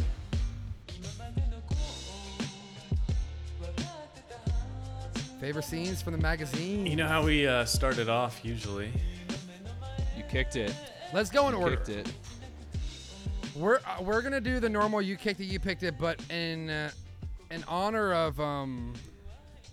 Format. If we were to go in order, we'd have to have liked something from every every part of the. Um, we'd have to have a favorite scene from each. Part. I just part. want to talk about if, if there's any part that we missed. I want to just go into it in detail. Let's start with Buster Wait, Scruggs. We're going through every seven scenes pulling right in now. cool water.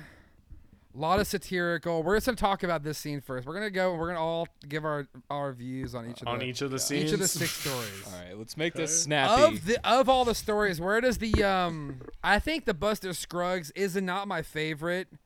Um, it's I it's I don't I, it's not the one that I I think is the worst, but I think it's a good entrance to the movie. It's a good all right. Here's the movie.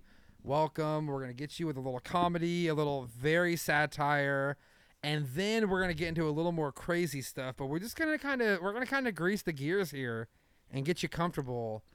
Where do you guys? Yeah, feel no, about, you uh, see, this I did not- opening? out of all So- six, I think it's appropriate for this one to open. this uh, i mean i'll back lauren here rachel and i when this started i was like what the fuck am i watching and i wish it didn't Hmm, start with fair. this scene because i felt like some of the more impact well okay I'll, I'll, I'll be blunt here of the seven scenes the only one i liked maybe was the gold one and at that point we're we're too deep in the movie and i'm i'm, I'm done with the movie at this point um, right, right, right, right, right. so the way that it started, I was like, okay, is this a comedy? It's it's like a musical.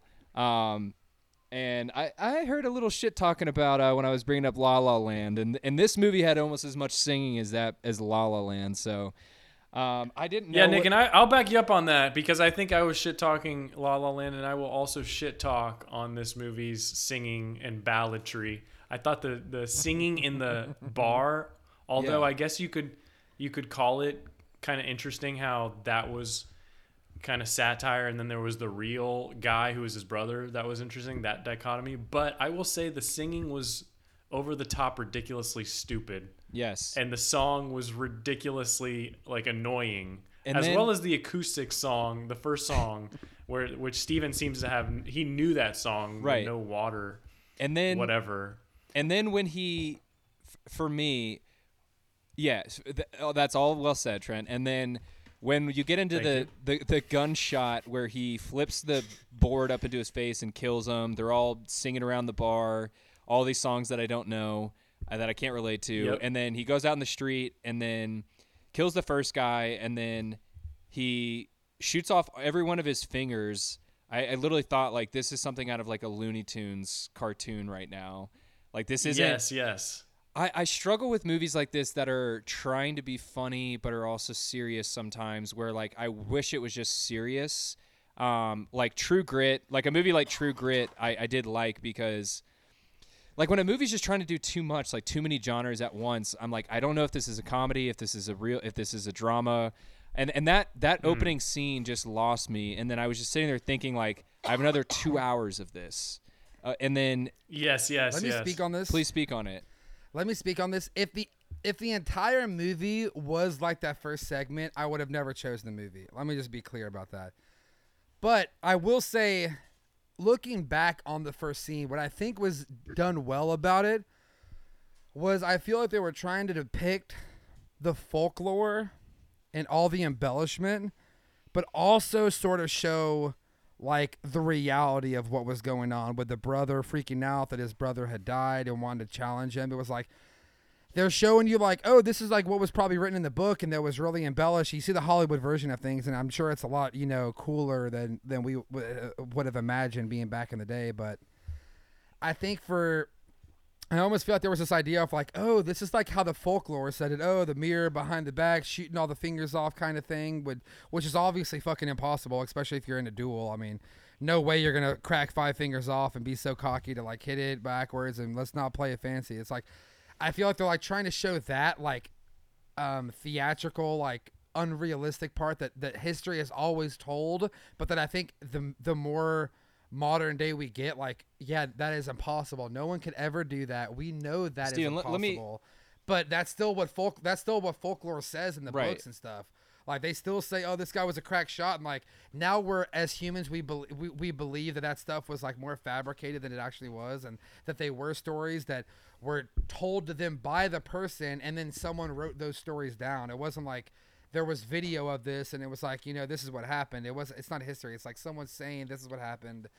People writing it down and then oh yeah billy the kid or uh, wild bill you know could do all this stuff, but in reality, he probably just got in a couple fights like that. You know, that guy was like calling him out because he killed his brother, and he ended up winning the duel, and that was it. It wasn't Well, Steven, anything without more than without skipping around, you admitted this first one wasn't the best way to open the movie, and then you also said the the the one with the kid with no arms, no legs was super cringe and kind of weird. And those were two of the first three opening like episodes Well, of the movie. Like how how right. did this movie grab your attention when two of the first three things kind of sucked ass? Well, all right. So one, and, and the more we talk about the musical side of it, because I didn't mind the musical side of it, now I realize that it's because I'm so into old school country music and western music, especially the old stuff, like back in the 40s and the 50s, that um even the opening song just kind of brought me in. I was like, oh, I know this song. I know what the song's about. It's so funny that he's singing this song and he's coming to the movie. And I think it was just like, all right, you see that one scene, and it was like, if that was the entire movie, I wouldn't have even finished the movie. I could tell you that right now. If it was that guy and all that satirical through the entire movie, no way in hell am I going to finish that movie. But just a little bit, just en- just enough for me to get the entire picture and like 10, 15 minutes is like something I can handle. And then once it went to the other guy, it was such a 180 shift. And we can go ahead and move into the uh, meal ticket, which is Or what wait, no, wait, we wait, should go gonna to go Are we James going in Franco order? next. Yeah, go to James Franco next. All right, all right. We'll go to James Franco next, but um, yeah, James Franco was another kind of like it switched from satirical comedy to like a very like still comedy. Even the guy that was behind the counter, I wish we could have talked about him. I, I, think that was any the guy of his from Grind. jokes. I think Did anyone get any of his jokes or think he was funny? No, I didn't like his commentary. So all. the second and third time I watched this movie, I knew the conversations where I had to pay more attention to, and this was one of them.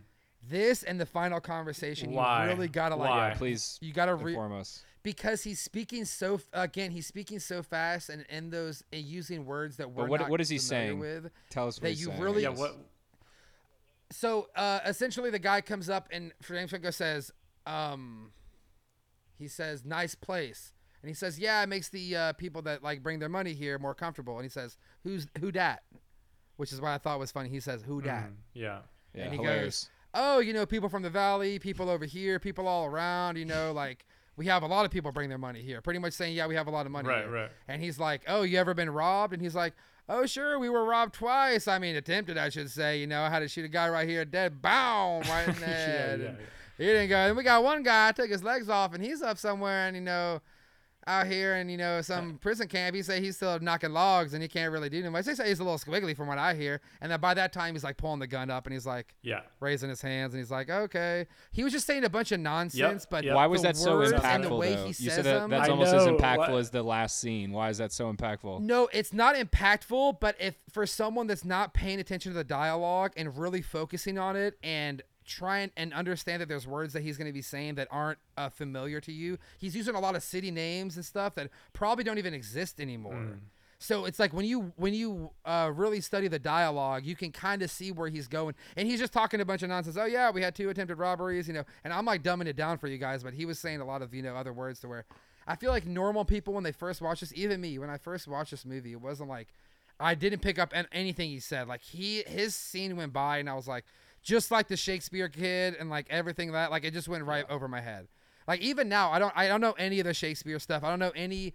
I was trying to like get what he was saying, but he, I just couldn't even follow it. It's so it's such a different time of writing and different time of thinking and words, different words, and like even now words mean things that they used to never mean. They used to mean completely different things. The same exact words that we use now could have meant completely different things. I think back I think then. what This uh, is talking like over a hundred years ago. right right Go ahead, and, Trent. like- i think i think what nick is getting to is that stephen th- the scene for some reason and the dialogue for some reason although it is i will agree nuanced and and intricate it had such an impact on you whereas for someone like me i felt like it was i, I didn't care to watch the scene again and understand oh this is what he was trying to say with this and that's probably some towns and he, i'm going to look up this word I because it's an say- old word and they don't use that word anymore I did. I watched it. I watched it once. Uh, all those scenes went over my head, and I didn't go back to research it until after I chose the movie. So then I, s-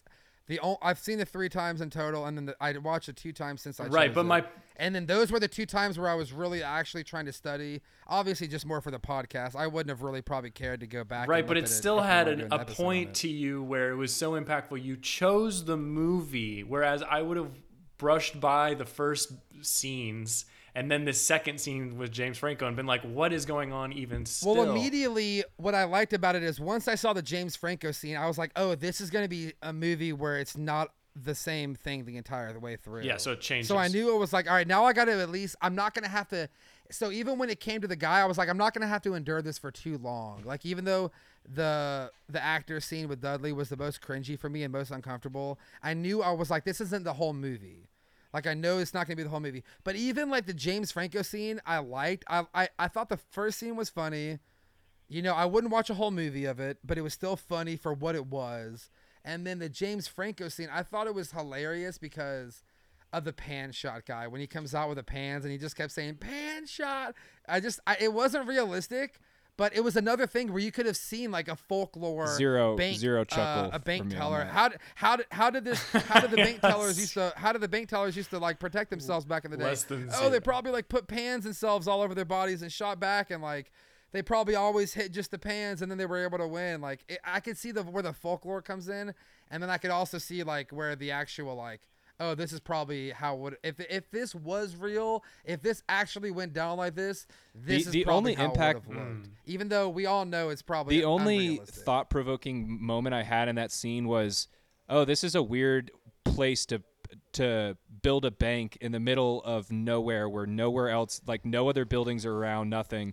That's literally the only thing i, I said to rachel was like yeah this is a great place to rob a bank because there's literally no other businesses or people around but beyond that i was like i i'm not to go back and research like anything that he said or like when he was attacking him with the pan thing i was literally looking at her at her like this is so dumb and I like I didn't think it was funny at all. Maybe there was some humor in like when he was going to get hang and he was you know hung and he was like, "Oh, first time, huh?" Like some of that was like kind of funny.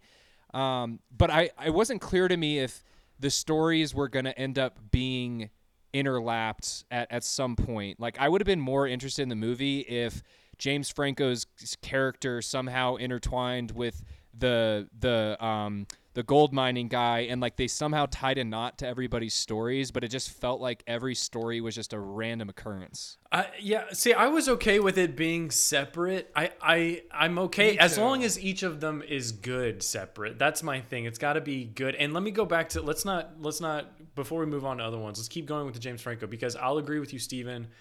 That weird folklore thing. Okay, we'll keep going. I, I enjoyed the scene with the Indians coming and it, the arrow, the cinematography. That was kind of cool. And then let's keep going. And then is James Franco like look checking out a girl, right? And then he gets a bag over his head. And then and then I'm pretty oh, know, sure and then I'm pretty sure he gets you think hung. something might happen He's like, "Oh yeah, this no." is your first time. Haha, like you would be crying. Like I I remember my first time." And then he gets a bag over his head and he actually gets hung, right? And that's the end of the scene, right? And then it's like it's like, "What? On to the next scene now?" Like yeah eh, and then it's the Liam Neeson stuff And what, and, I'm and like, what I thought was funny about it, doing with what I thought was funny about it is that like he gets he goes through all this stuff, he gets hung, he goes through the whole Indians coming by and like taking everyone down, and they don't even kill him, even though like you would think that they, they might even just kill him just for the fuck of it. But he's being hung there, and like he finally gets that rancher that's coming by to help him, and it turns out that that guy was just stealing cattle, so now James Franco is blamed for it. And it's it's it's also so quick to where like he goes over there and he's like, "Sir, this guy was caught rustling cattle." And you're like, "Oh, really? Where at? Like right over here." And he's like, "All right, good enough. Hang him." And they're like, "Bam!" Like right back to the scene. Got a rope around his neck again. I, I did like how quick and concise they uh the stories were because even if you didn't love them, it was still very much like They were still too long. that- They were still there's too just long. so much But fucking feel like- talking with without any substance for me like they're they're I, and yes. and, and yes. Trent, we are in the minority here, okay? People bend over backwards for this movie. I was reading some like commentary, like even just the YouTube comments. People are like, "This is a masterpiece. This is one of the best movies I've ever seen." And I'm like, I just don't get it. But there are so many just talking, like when it is. I don't want to jump around, but um, the the the lady with the President Pierce dog, the uh, the final scene there's just so much dialogue that I feel like the whole movie is just trying to create like these themes and these ideas about the old west just through like talking and it, it just didn't capture my attention at all Let's let's go into the No. the third uh, the third scene then. Let's let's continue on. Third act, which was the meal ticket. which was meal ticket. I I, I Now, literally got the up most- and I was like is where- watching while I was cooking. This and is where I it- was it like, totally- what is going on? yeah this is where i checked out dialogue? 100% So, what was interesting for me about this was obviously like you're not expecting it at so all. glad you No. think the and same, then Trent. and then there's Dudley from Harry Potter with no arms and no legs and this ridiculous makeup. So, for me, immediately I'm like, harry "All right, potter sold what do you Whole got? harry Dudley? potter i'm sold What do you got? I'm here for the show. I am just as creeped out as everyone else about this this thing. And like show me what you got. And then like you don't really and then I'm like trying to pay attention to the dialogue, like, oh, this is gonna mean something. Hmm. Like, all right, I gotta listen because this is really important. so And I, and then it's just I all, am getting exactly nothing. it's all songs. Absolutely it's all shakespeare. Everything is so everything is so foreign to me. It's so hard for me to like not understand stuff. Like sometimes i really have to do some deep diving but in, in this situation i was just like i just don't understand any well, I knew the Gettysburg Address. I, I heard the Gettysburg Address, and I was like, okay, there's a kernel of something I know.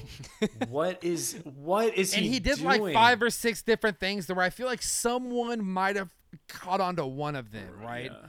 some one of the audience members and that's why i feel like this movie did again like all like the six different stories i feel like even if you didn't love them like just like no country for old men it like might have had like a mental impact on you somehow just knowing the philosophy of what happened overall especially with meal ticket like i would never go back just for this scene but it's like i'll think about this scene probably for the rest of my life as in like this is very realistic something that could happen It'll haunt me. a guy A- that a- and and, they, and they didn't they didn't even they like it shows it shows the guy holding him while he's peeing. It shows him like feeding him, and the guy's like, "Oh, not right now. I'm still chewing my food." Oh, Like, that was give me a so uncomfortable. And then like, "All right, now like," So- and then you just see you see him later feeding feeding the chickens. No, and it is uncomfortable. I'm not saying it's I supposed just to be don't know uncomfortable. how many. I'm not supposed to be. You're the like, whole- I'm gonna think about this for the rest of my life. It was so impactful. This is something that could happen. I just don't know how many, No, I- how I'll- many I'll say armless, just because- feet, legless because- guys are, are in a circus. I mean, maybe in a circus somewhere that we don't know about. But no, it was more of the philosophy.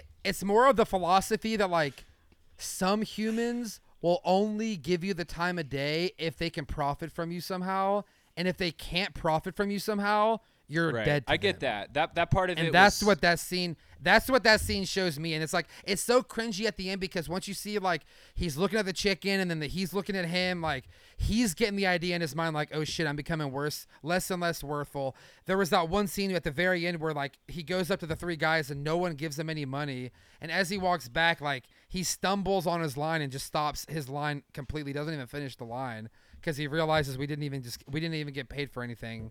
I'm not even going to continue on with like my act while he bet you know mm-hmm. asks for money, mm-hmm. and like he's realizing it at the same time, and he's like looking at this chicken saying, "Holy shit, this chicken is about to take my job." Yeah. like he and he can't he can't even tell anybody. There's nobody he can talk to.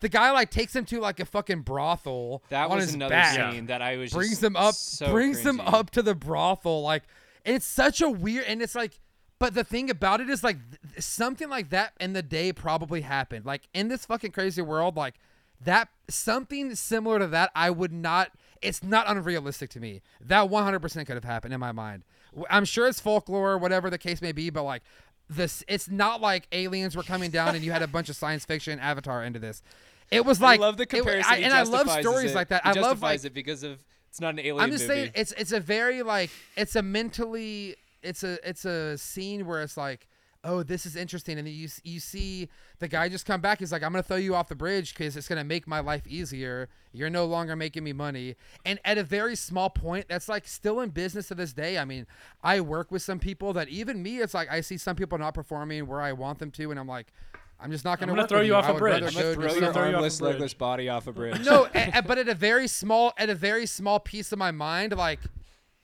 there's sometimes I gotta I gotta split a sale with someone else. Like I'm working with someone already, and I have to like divvy up another customer, another sale, and I'll I'll I'll pick and choose the salesmen that I like the most that I think are gonna be able to handle the job and close the deal. Like I'm not gonna just really choose anyone. It's gonna be the, either the people that are really nice to me that all, are available. all I'm hearing about this scene is you describing the scene and what's happening and how it could be realistic. And I'm guessing that's enough for you to say that you liked the scene. And and I thought the scenes it was just impactful. It was impactful. I thought the scene was as just- much as I liked No Country for Old Men with the thing in the head popping it, it I didn't love it, but it was impactful and it made me think, holy shit, humans can think like this Hmm. And humans can act like this, even though we don't think about it on a daily basis because we have Yeah. It is morals impactful. and we I'll have give things that. that, Yeah, I'll I'll give give but there that. there are people in in history and people probably nowadays that would act this very same way given the same circumstance. And maybe it's not this is I I think at the most extreme example. You're going to kill someone because they literally can't even do anything for themselves. Hmm. They're just a body that maybe has one talent. I was I was But so in- tuned out uh, by this scene. I didn't even catch. Did he throw him off a bridge? Did that happen? No, they didn't show it, but it was implied. Because at the end when they're Nick, that was the whole point. When they're If you were leaving- paying attention, Nick, when they're I- leaving so the, the, meal chicken ticket that's the whole point at the very last second he gets thrown off the bridge and then you just see the, the chicken in the back you don't you see him throw a rock off to see ha- uh, yeah. Yes. like how how deep that's the water oh, is that's I what I remember. That's all I remember. I remember him getting drunk by a fire, And it's- he and just- then and then yeah, something about a rock being thrown in a water. they go to the brothel The next they go to the brothel and then he After the after the rock scene, after he throws the rock in the river, after that, it's it's shown that Liam Neeson's driving him and the chicken back, and the bo- and the guy's not in it. So it's implied that he threw him off the Oh, bridge. got it. And then it and then it's the end scene. So let's go to the next one. Let's let's go to the next let's one. go to the next one What is the next one? um it, this is um president pierce this Another- is the the the woman who got okay, rattled. now I will say. This- let me let me talk about what this. I love- let me start with this one. Okay. I kind of like this one because it goes into it goes into Steven what you've been saying how you would see how this was done because I would have never seen how these things were done where it's a train of these guys and they're going across country to Oregon and and then they get uh, caught by Comanches I think and I thought it was interesting to see Wait, wait, wait. This also the was bef- relationship between this was the, after the between gold mine thing, but we'll go back to the gold mine. Oh, you're right. It was after the gold mine thing. We'll, we'll keep. I don't want Um, to de- derail your thought. Keep going. We'll circle back to the gold mine. I, I just wanted to say that I thought it was really interesting to see how this worked, and then I also thought it was interesting how how him and the the guy and the girl were gonna get married in this situation, and how marriage was thought of back then, as well as how they talk to each other. I, I did find this one appealing in all of the reasons I think Steven thought this whole movie was appealing, with less of the crazy folklore stuff. I think is why. I and I it. will say this was another this was one of the ones I really loved and this is actually another one that I think about too because of the ending. But another another thing is exactly what you said Trent is because you learn so this was like the Oregon Trail. This was straight up the Oregon Trail. I didn't show you everything, but it was pretty much hey, you hire us. Mm-hmm. We're going to take this big caravan that is straight up willing to def- defend against Indians Mm-hmm. that are that have already been here by the way. Americans came here and they were already here living here. So we're just like passing through their land pretty much. So, but they're pretty much like, we'll get you there. And then you see that she also hired a boy. They both, her and her brother, hired a boy to help them, like Yep. do the do the thing, like to feed the animals, get everything going. Like they're pretty much like it's like a plane ticket for them. and it was Like, well. we get a plane ticket. This is like their plane ticket to Oregon. You pay a bunch of money, and then you got to sit on this fucking flight that takes a month. and, and it's like a modern version, a modern take, really well made of that. So, so you Right, saw a really good interpretation of what that probably looked like from like And well filmed modern cinematic. I completely agree. Another thing I liked was that one scene she said, "Oh, my boy is talking about if I don't get my half right now, I'm to go back with the next group that we see going back." So, you know that there was groups going both ways all the time. There was like this this caravan was like a hired it was like a plane. It was like a hired plane of many planes that were out there.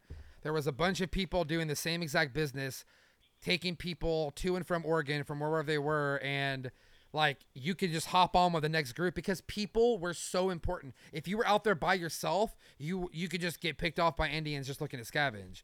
But if you were with a group of people, you were much much more protected, and they weren't willing to go and fight you and everything. But it was like something where like you couldn't even do it by yourself unless you were like insanely stealthy and like could you know get around Indians that were you know pretty much probably knew the land like the back of their hand. And they skipped the whole ballad part. I think that's also why I like this one. There- Yes. There wasn't any singing Thank in this one. It was more. It was more just like legitimate. This is this and, story. And can we also talk about the whole like aspect of the dog? Because like as a society that loves dogs, like back then, like this dog was straight up looked as like a, as a nuisance. Yeah. Like your dog is barking so much that everyone here would prefer that dog be Right. dead than to continue on the caravan with us. And the only guy is this guy that's like, I love that conversation. By the way, we can start talking about it where she says hey, some people have uh, talked about President Pierce. And he said, well, what do you mean? He said, well, more like complained. yeah. Well, And he it's inter- goes, well, it's it's interesting. Uh, he's like, back, well, sorry to cut you off. Uh, I was just gonna say, an- animals back in the day like performed a task. Like horses right. carried equipment, they carried people. Like cows, you know, you needed them for farms, all that stuff. And dogs were bred to perform tasks at one point. We've definitely domesticated them now that there are, are furry couch potato loving you know animals. But back in the day, they were bred to do tasks. So I feel like having a, an animal on this journey that does that offers no value to the group and is annoying. And it could also probably like trigger um you know where you're at. Like it could like if you're trying to be discreet about Right. traveling and this thing's barking all the time it could be you know it could be danger to your group. So i just wanted to say that. No, I agree, but and then and then she goes into she pretty much says, "Well, yeah, they, they people have been complaining." He's like, "Well, like President Pierce is uh, alerted by animals that are bigger," and she's like, "Well, most animals are bigger than President Pierce, and like so he's always going to be alerted." And she's like, "He's like." Well, we're on a caravan and he's my property and like my property barks, so that's that. She, he's like, "Well, what did you tell them?" And she says, "Well, not that." I didn't tell him that. And she pretty much is like in this like situation where like she's also so vulnerable because her brother is bringing her on this extremely vulnerable trip to introduce her to a guy and he's already super unfa- un- unreliable of a person and this whole thing is speculative and she's smart enough to realize this whole thing is speculative and he's just trying he's he's shooting a shot that he probably won't even make but he's like i'm gonna bring this girl and hopefully he'll be he's my he's my possible business partner and he'll possibly be into my sister and like he's sick and he's got this annoying dog and you can tell he's like a failed businessman in the past and and she's like now he died first like day out on the rail and she's like i've got no one. I've got this annoying dog this huge debt now he's buried with his money and now i don't eat like she's out in the middle of this fucking thing she's like at the at the, the lowest most vulnerable you could probably ever be in a situation besides a child in the same situation so before a child in the same situation is the only thing more vulnerable than uh, a woman in the same situation so before we went into this uh this whole scene, Nick, what were your thoughts before we even said a thing? What did you think about it?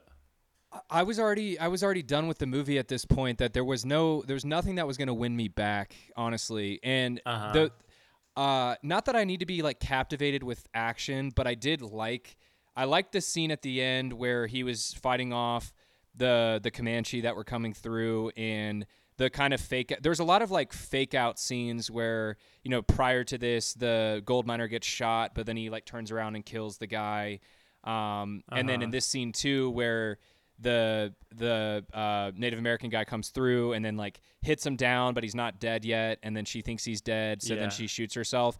I thought that part of it yeah, was yeah. was entertaining. All the dialogue leading up to it, though, I was still like, Yeah.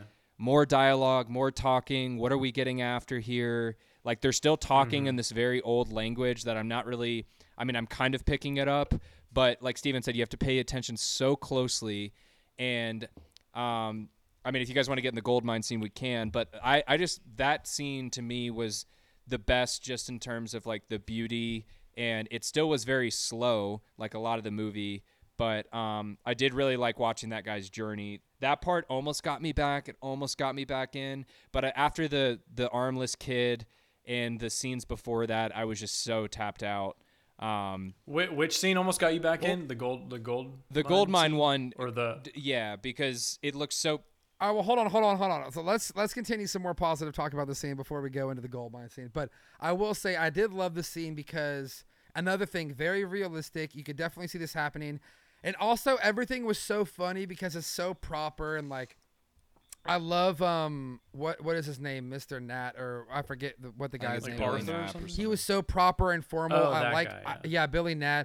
I like hit. I like that he was like, "Ma'am, well, I'm very sorry. You know, I'm gonna do everything I can to, you know, help you." And you know, he's very cordial and like, I'm gonna put my best foot forward. And he even says like, you know, I have an I have an offer. Like, you know, if for your situation, like, you know, we could get married, double our land in Oregon. Mhm. Um, and they both clearly like each other. They're both clearly on the same page of like respect and like um being like calm and like you know, religious.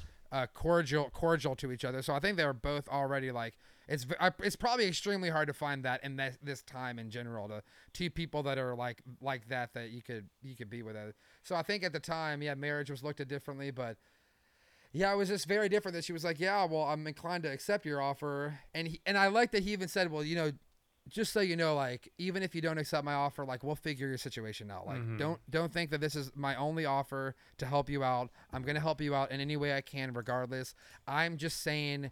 In this situation, if you would be willing to double the land, I will assume your debt, and I really like you, and I think we could work out and I'm willing to settle down. And you, I even love the, I love the aspect. You guys probably didn't even pick up on it, but this guy is clearly a guy that likes social and and talking to people and um and loves the idea of having a family and settling down. And the only other person that he can really talk to and relate to is this his guy, this other old man Mhm. that he's working with pretty much and you see him a couple times like you see it's like that that kind of difficult work conversation that you think of like you're like either got to leave a job or like maybe you got to like um you know switch some things about how you work around and you got to like have this work conversation like hey you know I'm actually considering doing this other thing you know of um I might ask her to marry her. You know I'm asking I'm thinking about marrying her. And you can tell the guy doesn't care at all. He like is just like hmm and like you could tell he's he's he's expe- he's been thinking about this conversation for so long and expecting this guy to be like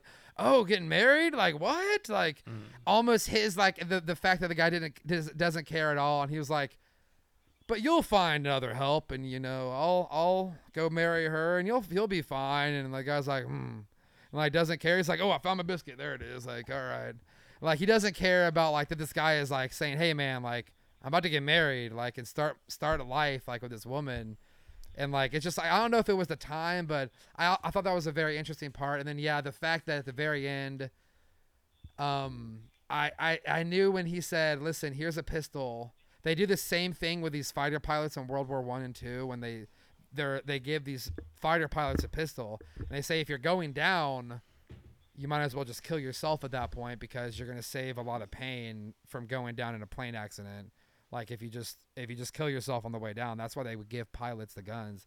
Similar thing that he does with her. He gives her the gun. He said listen if they kill me they're to do a bunch of shit to you before they even kill you. So between you and me like if i die you might as well just put one in your head to save yourself the um like they'll do everything to you and more and stick a pipe through you and like put you up on a stake and all this kind of stuff and uh, god knows what they would have probably done back in the day.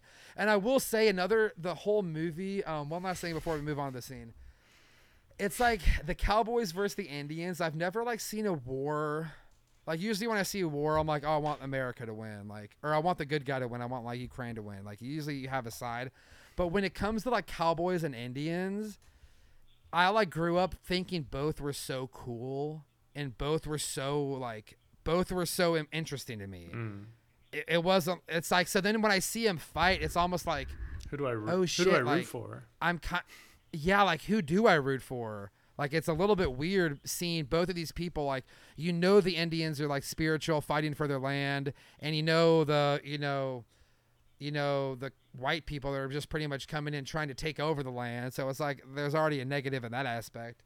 But it's like you know at the end of the day, these people were just like you know in, these situations, like the woman and the guy just trying to get by in this world that's going on around them. You know, just trying to find land and settle down and.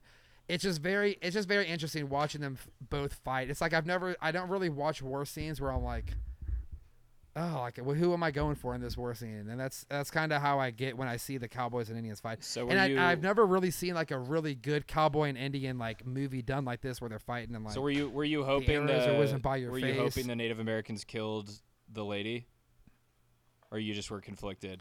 No, but it's just it's just very like interesting. Like you can see why, like the Indians were living here. This was their land. They're Native Americans for a reason because they're native to the land. And then people are just here, doing these big, you know, patrols. And I'm sure there is a lot of situations where we weren't any more kind to their their Right. people. You know, that people. Yeah, I came get in that. like, obviously, everyone's different, but at the time, you're thinking like this group of people is fucking our land up, not just these these certain people are evil and these certain people are good. You look at it as like, yeah, these people killed my dad and there's grandfather and my great grandfather. Now we're always gonna fight and die for them because of that. It doesn't matter. You killed you kill someone's dad, now their son is gonna be after you. That's just how it is. Like especially back then and, and they're going to be way more generic they're going to say it's this group of people that's that's behind it not just like it's not billy nat it's like you know everyone here so uh, that's just kind of where i see it it's like i can see people defending their land and then i can also see people trying to go to oregon and try to get land and try to s- settle for a family but both were so like cool growing up that Yeah. you kind of see them fight and you're like damn i wish you guys would just just you know Just- pop some deuces and smoke some peyote or something All right, let's move on. Let's move on for the sake of time. Um, the gold mine scene. So this one for me was definitely the Great the scene. prettiest, well shot scene. I was okay with it being slower because there was so much to look at the whole time. Um, I I I learned a little bit about how the gold mining process works. I thought that part was was pretty interesting about how he's like marking his holes, and then he was he was like, okay, you know, I found three flakes here, four flakes, ten flakes here, and then it was like declining as he went past it, so he knew, you know, relative to this area, this is where most of the gold is at. I liked all that. Um, him fishing for food, him him like you know surviving on the land again, like I mentioned earlier in the scene. I did really like that part. Um, and then yeah, again another twist where he finds the big gold and then the guy shoots him and then you think he's dead and then he flips around and then he kills him and all that. Um, I thought was pretty well done, but I was kind of thinking like when the guy it just seemed like that was the point of like every ending of every story there was going to be some like fake out or some like we got you you thought this was going to happen but it, actually this happened. Like it was almost becoming like a like you could tell like that was the style. Like a yeah like that was a pattern. right. Um so like how you thought Buster Scruggs was going to be like invincible and no psych he got killed and then you thought James Franco was going to escape and no psych he didn't escape. Um so that part of it it kind of pros and cons like it was becoming predictable. Like you were starting to figure out like that's the pattern here. But I did really like that scene I, I didn't love Right. that scene. It just I I agree with you on the scenic beauty, and uh, it was cool to s- and, and interesting to see the gold mining aspect. I guess it didn't have as much impact on me as the Oregon Trail because I I was more uh, I was more like surprised by the Oregon Trail. I, I had known some stuff about the gold mining and all that, and then the um, the ending and like what actually came of the scene, which was him getting shot in the back and playing dead somehow, and then it was just his guts, so he was able to actually. I mean, how did that scene even end? I, it really, I I was not super into that that whole section. He, he flips around and kills the guy, So- and then he he loads up his horse with all the all the gold, and then he pretty much leaves, right? And that's it. So, well, what I what I will say is interesting is that yeah, the guy gets shot, and at that point you're like, oh damn, this guy just got fucked over. Like I was expecting almost. That's sort of where I was going. Like a lot of it, you know, the meal ticket guy gets killed. You know, death at the very end seemed like a normal pattern and like an unfair death almost in some ways. Seemed like a normal pattern, even though it's like, well, that's just the way it is. Kind of. That's the theme I kind of got. And so yeah, at the very end when um he gets shot in the back, I'm like, son of a bitch, this guy you you fall in love with this guy who's like out there, he's triangulating this pocket. He calls him Mr. Pocket. Mr. Pocket, Yeah, I'm, coming. Like he's confident. He knows, and he see him. He gets the couple fake.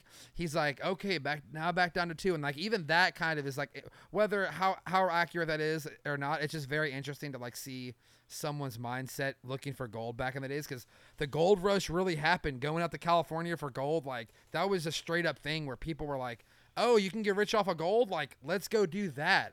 It's like business endeavors were were so much harder. I feel back in the day than to like just apply for a license and use a bunch of money to like get a bunch of you know get a license and then you can start making money. I feel like back then it's like you got to like move away from your family and go to a place you've never been to and learn and like fucking really commit. And then if you don't, like you better find something else that you're fucking good at because you know people are out here you know doing crazy things to just try to like make ends meet. Mm.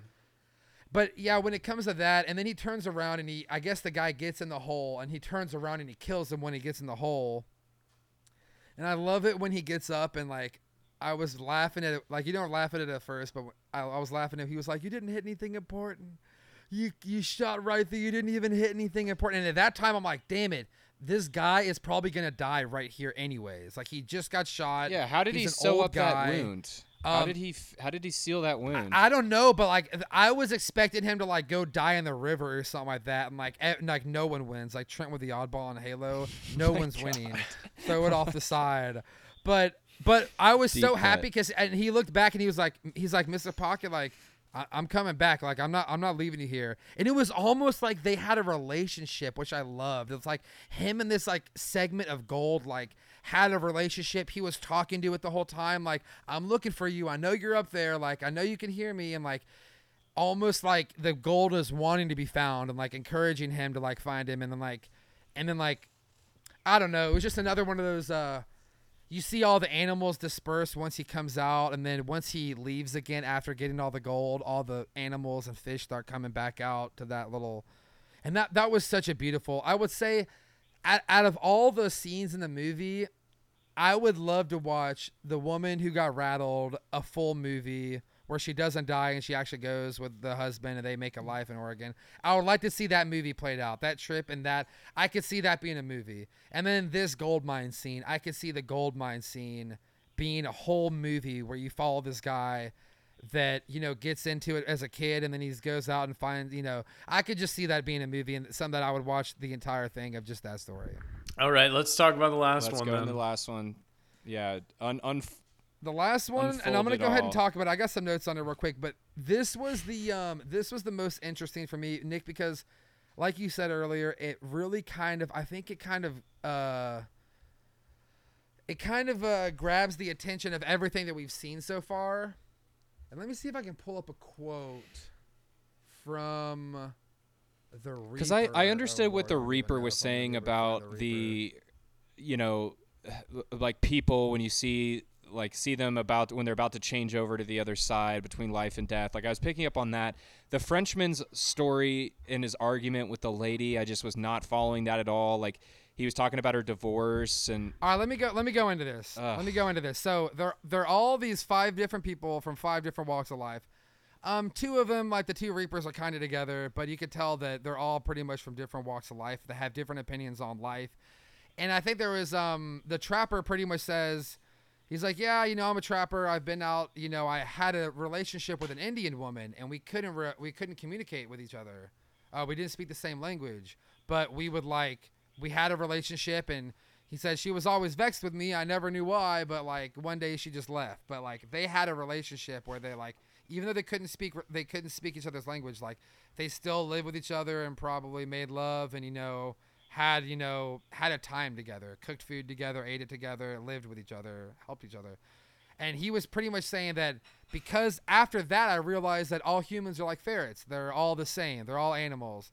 And then the woman, the Christian woman is pretty much saying, "No, there's only sinners and believers. There's only like people that don't sin and there's people that sin." I forget exactly what she said, but she's pretty much like my husband is, you know, he speaks on these higher end social things and you know, so I have a little bit of, you know, credentials talking about it. I'm not just talking out of my ass which you can see was a big thing back then because no one had fucking credentials and it was very much like where are you getting this information from because it's very very hard to like pull out a phone and google you right now but she Very is- And then, hard. then it goes to the Frenchman, and the Frenchman's like, "Well, what is love? Like everyone loves differently. The your husband may not even love you the way you think he loves you. Maybe he loves you a completely different way, and maybe, maybe he doesn't even love you anymore. It's been three years." He's like, I'm not saying that's how it is, but you don't you don't actually know how someone else feels about you just by just by talking to them and knowing like you don't know exactly how someone feels. They might tell you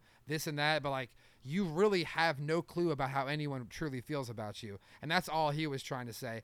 And then um i didn't remember exactly what the the reaper was saying but pretty much the reaper was the reaper was kind of like bringing the movie all together saying like these stories are interesting to people because like you almost like relate to some parts of these stories, but you don't want to relate to the full part because usually they die at the end. But it's fun to like put yourself in like their moral situations and like Mm.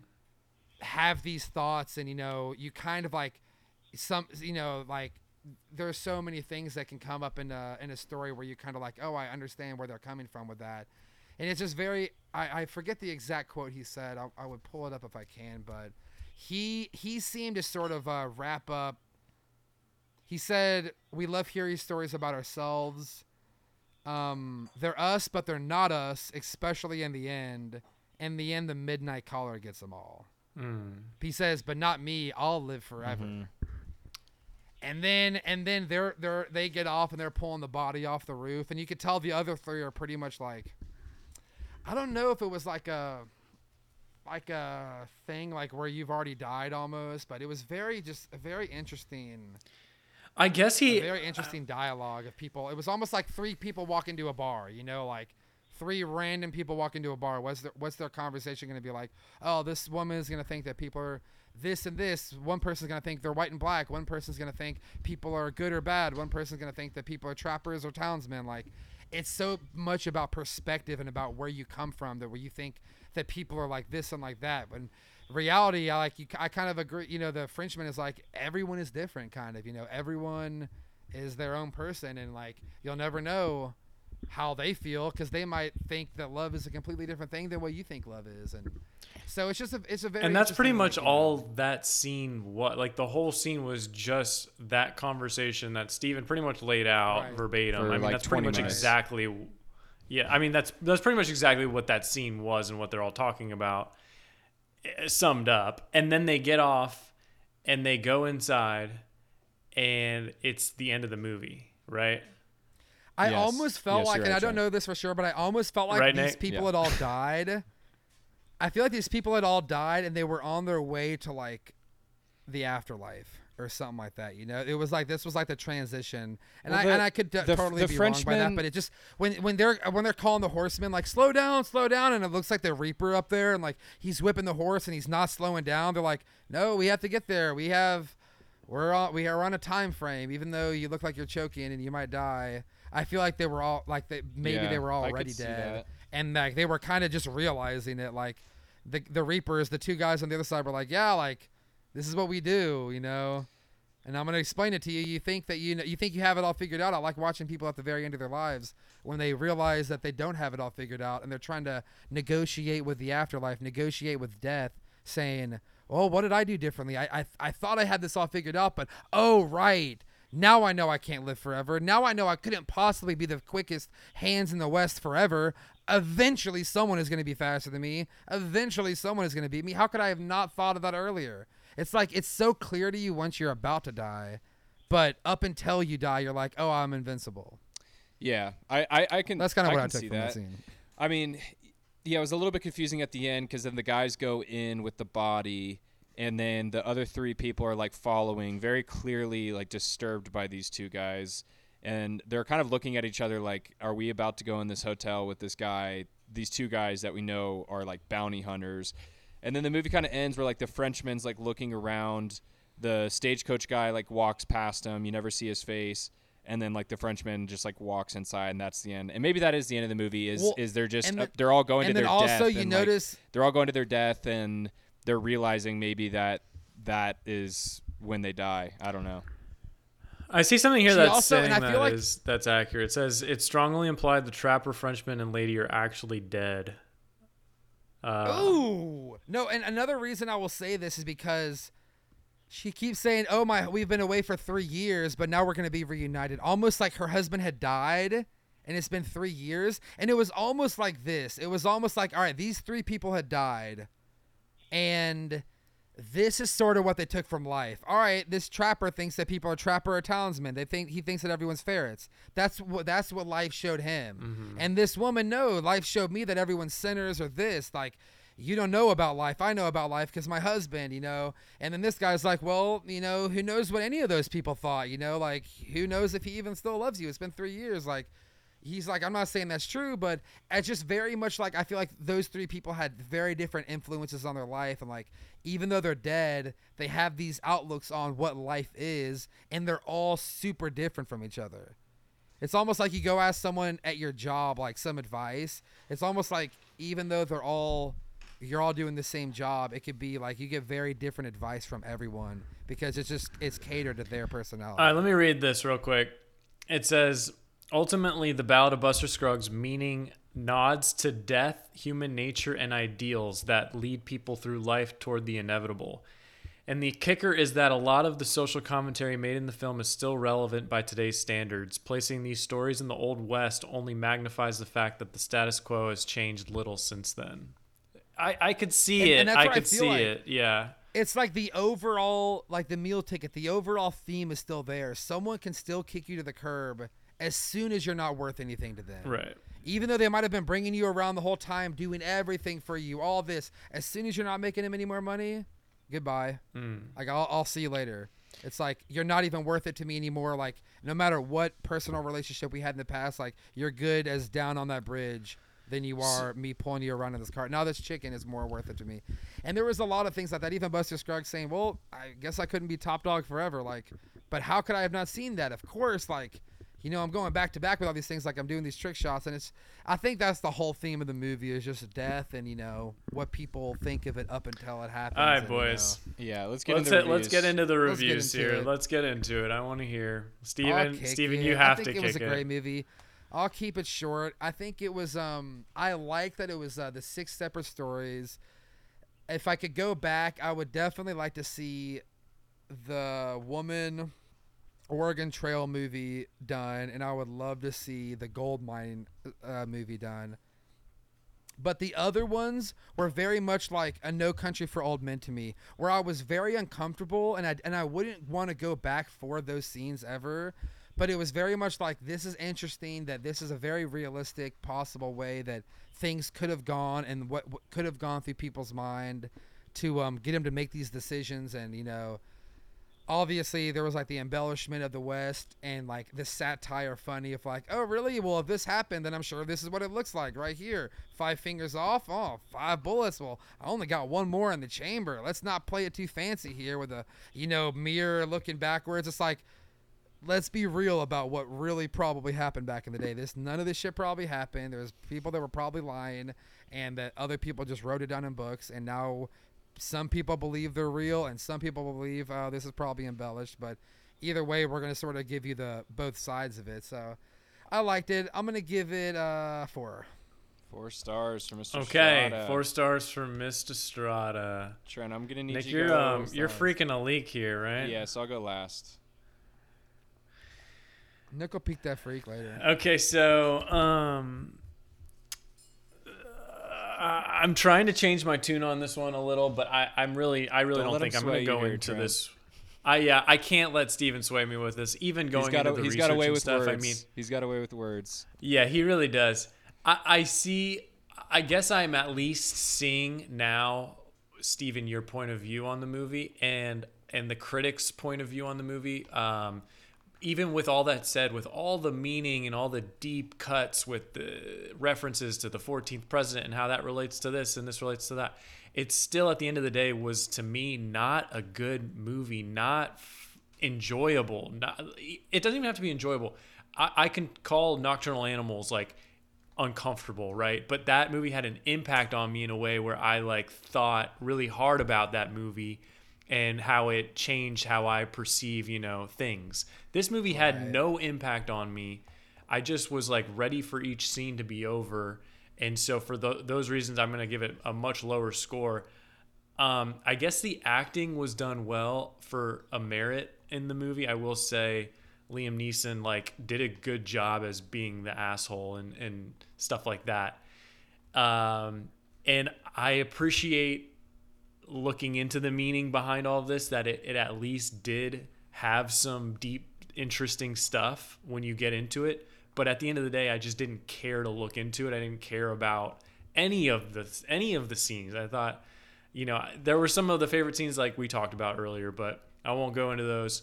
Let me just put a bow on this and say i think this movie was for me no impact and i'm going to give it a 1.5 could didn't like the movie Lowest on Hypocritic record. Did not like the movie. Lowest Wow. on Hypocritic record. Trent. Yep, that's right. I'm- it's in Never the have we been in the ones. I think Steven. I think you've given. It's in the them. ones. This is like, you might as well have just saw the shittiest YouTube video of the world. It was a really zero.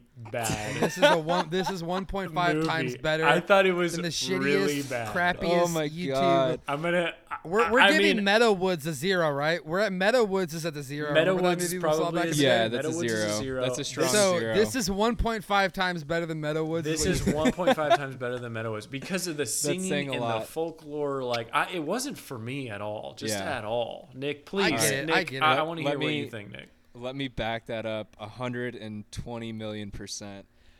Um, this this movie, I mean, take it out back, shoot it behind the shed with Mr. President, everybody. I mean, Ballad of Mr. Scruggs, more like Ballad of Mr. Oh Scrotum. Okay, Ballad of Mr. Scrotum is what they should call oh it. This movie was a Preach. a sleeper from the start. So yeah, Rachel and I are looking at each other just like like you said, Trent, like what the fuck do we get it ourselves into with this movie? And not only was it a snooze fest from the beginning, but with it being two hours and 15 min- minutes, I was just like, I just don't know how I'm going to get through this. I I just feel like they picked the worst the worst uh, note to start on. Like I I can give it a little bit of merit for the the you know two of the seven things I liked were the gold one, and then I liked the end of the Mister uh, Miss you know Miss Mrs. Long Longabaugh Yeah. scene with with that. I thought that was okay, but. I, I enjoy movies that have themes and a lot of symbols, but when it has to be done in this way where there's so much talking and not enough action, or it doesn't even have to be action, but just the movie to me was just like 100% dialogue. And again, like Steven said, the way that they talked was so old timey. Like, and that's saying a lot for me because I love, I love, um, the Shia Moonshine Lawless. movie, Lawless. I love I love that movie. I love Peaky Blinders. Like I love old timey stuff, but the way that they it was just the way that they were talking was just s- so hard to follow. And then the first scene w- with when he started going up into the sky with the angel wings, and then after he shot off the fingers, I was just like, I'm done. I'm done with this movie. It's not for me. I, I want to give it some you know benefit of the doubt, but uh yeah it just was a sleeper from start to finish and it was so long i had to f- I, f- I had i fell asleep during the miss longbow scene i had to wake up this morning and rewatch that through to the end um, i will say now that you've explained more about it i do appreciate what you're saying and all those themes um, and the life and death and the moralities of people and knowing people and like you said like the the whole uh, armless kid scene, I didn't catch any of the whole like we'll t- we'll cast you aside as soon as you're invaluable. I, I just I couldn't I couldn't pick up on any of that because I was so just annoyed with how how much singing and songs even songs that I just didn't understand. I didn't know where the movie was going. Um, I won't belabor it anymore. Trent, I'm right there with you, my boy. This is a Yeah, that's 1.5 talking about. That's what I'm movie. I talking almost went about. to. I almost went to. I almost went to. I was gonna let Steven sway me potentially to go two. He almo- but yeah, yeah. I was He like, no. almost sweet I'm gonna give this me. an all-time low, 1.5. You guys, I don't want to sway That's you. I will say dude. though Oh that God.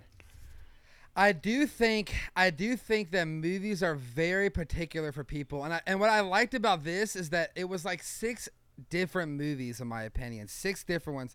They all had some satirical to different levels. Some were turned up way more than others, but they all had like this underlying meaning of death and life and uh, what's good and what's bad and kind of things you don't really think about and like putting people in these like situations like where you, would you steal bread to feed your family kind of situations? Like these really hard moral like you're not in the wrong but you know these are moral issues that we you know you, you have I- to uh, face on a daily basis.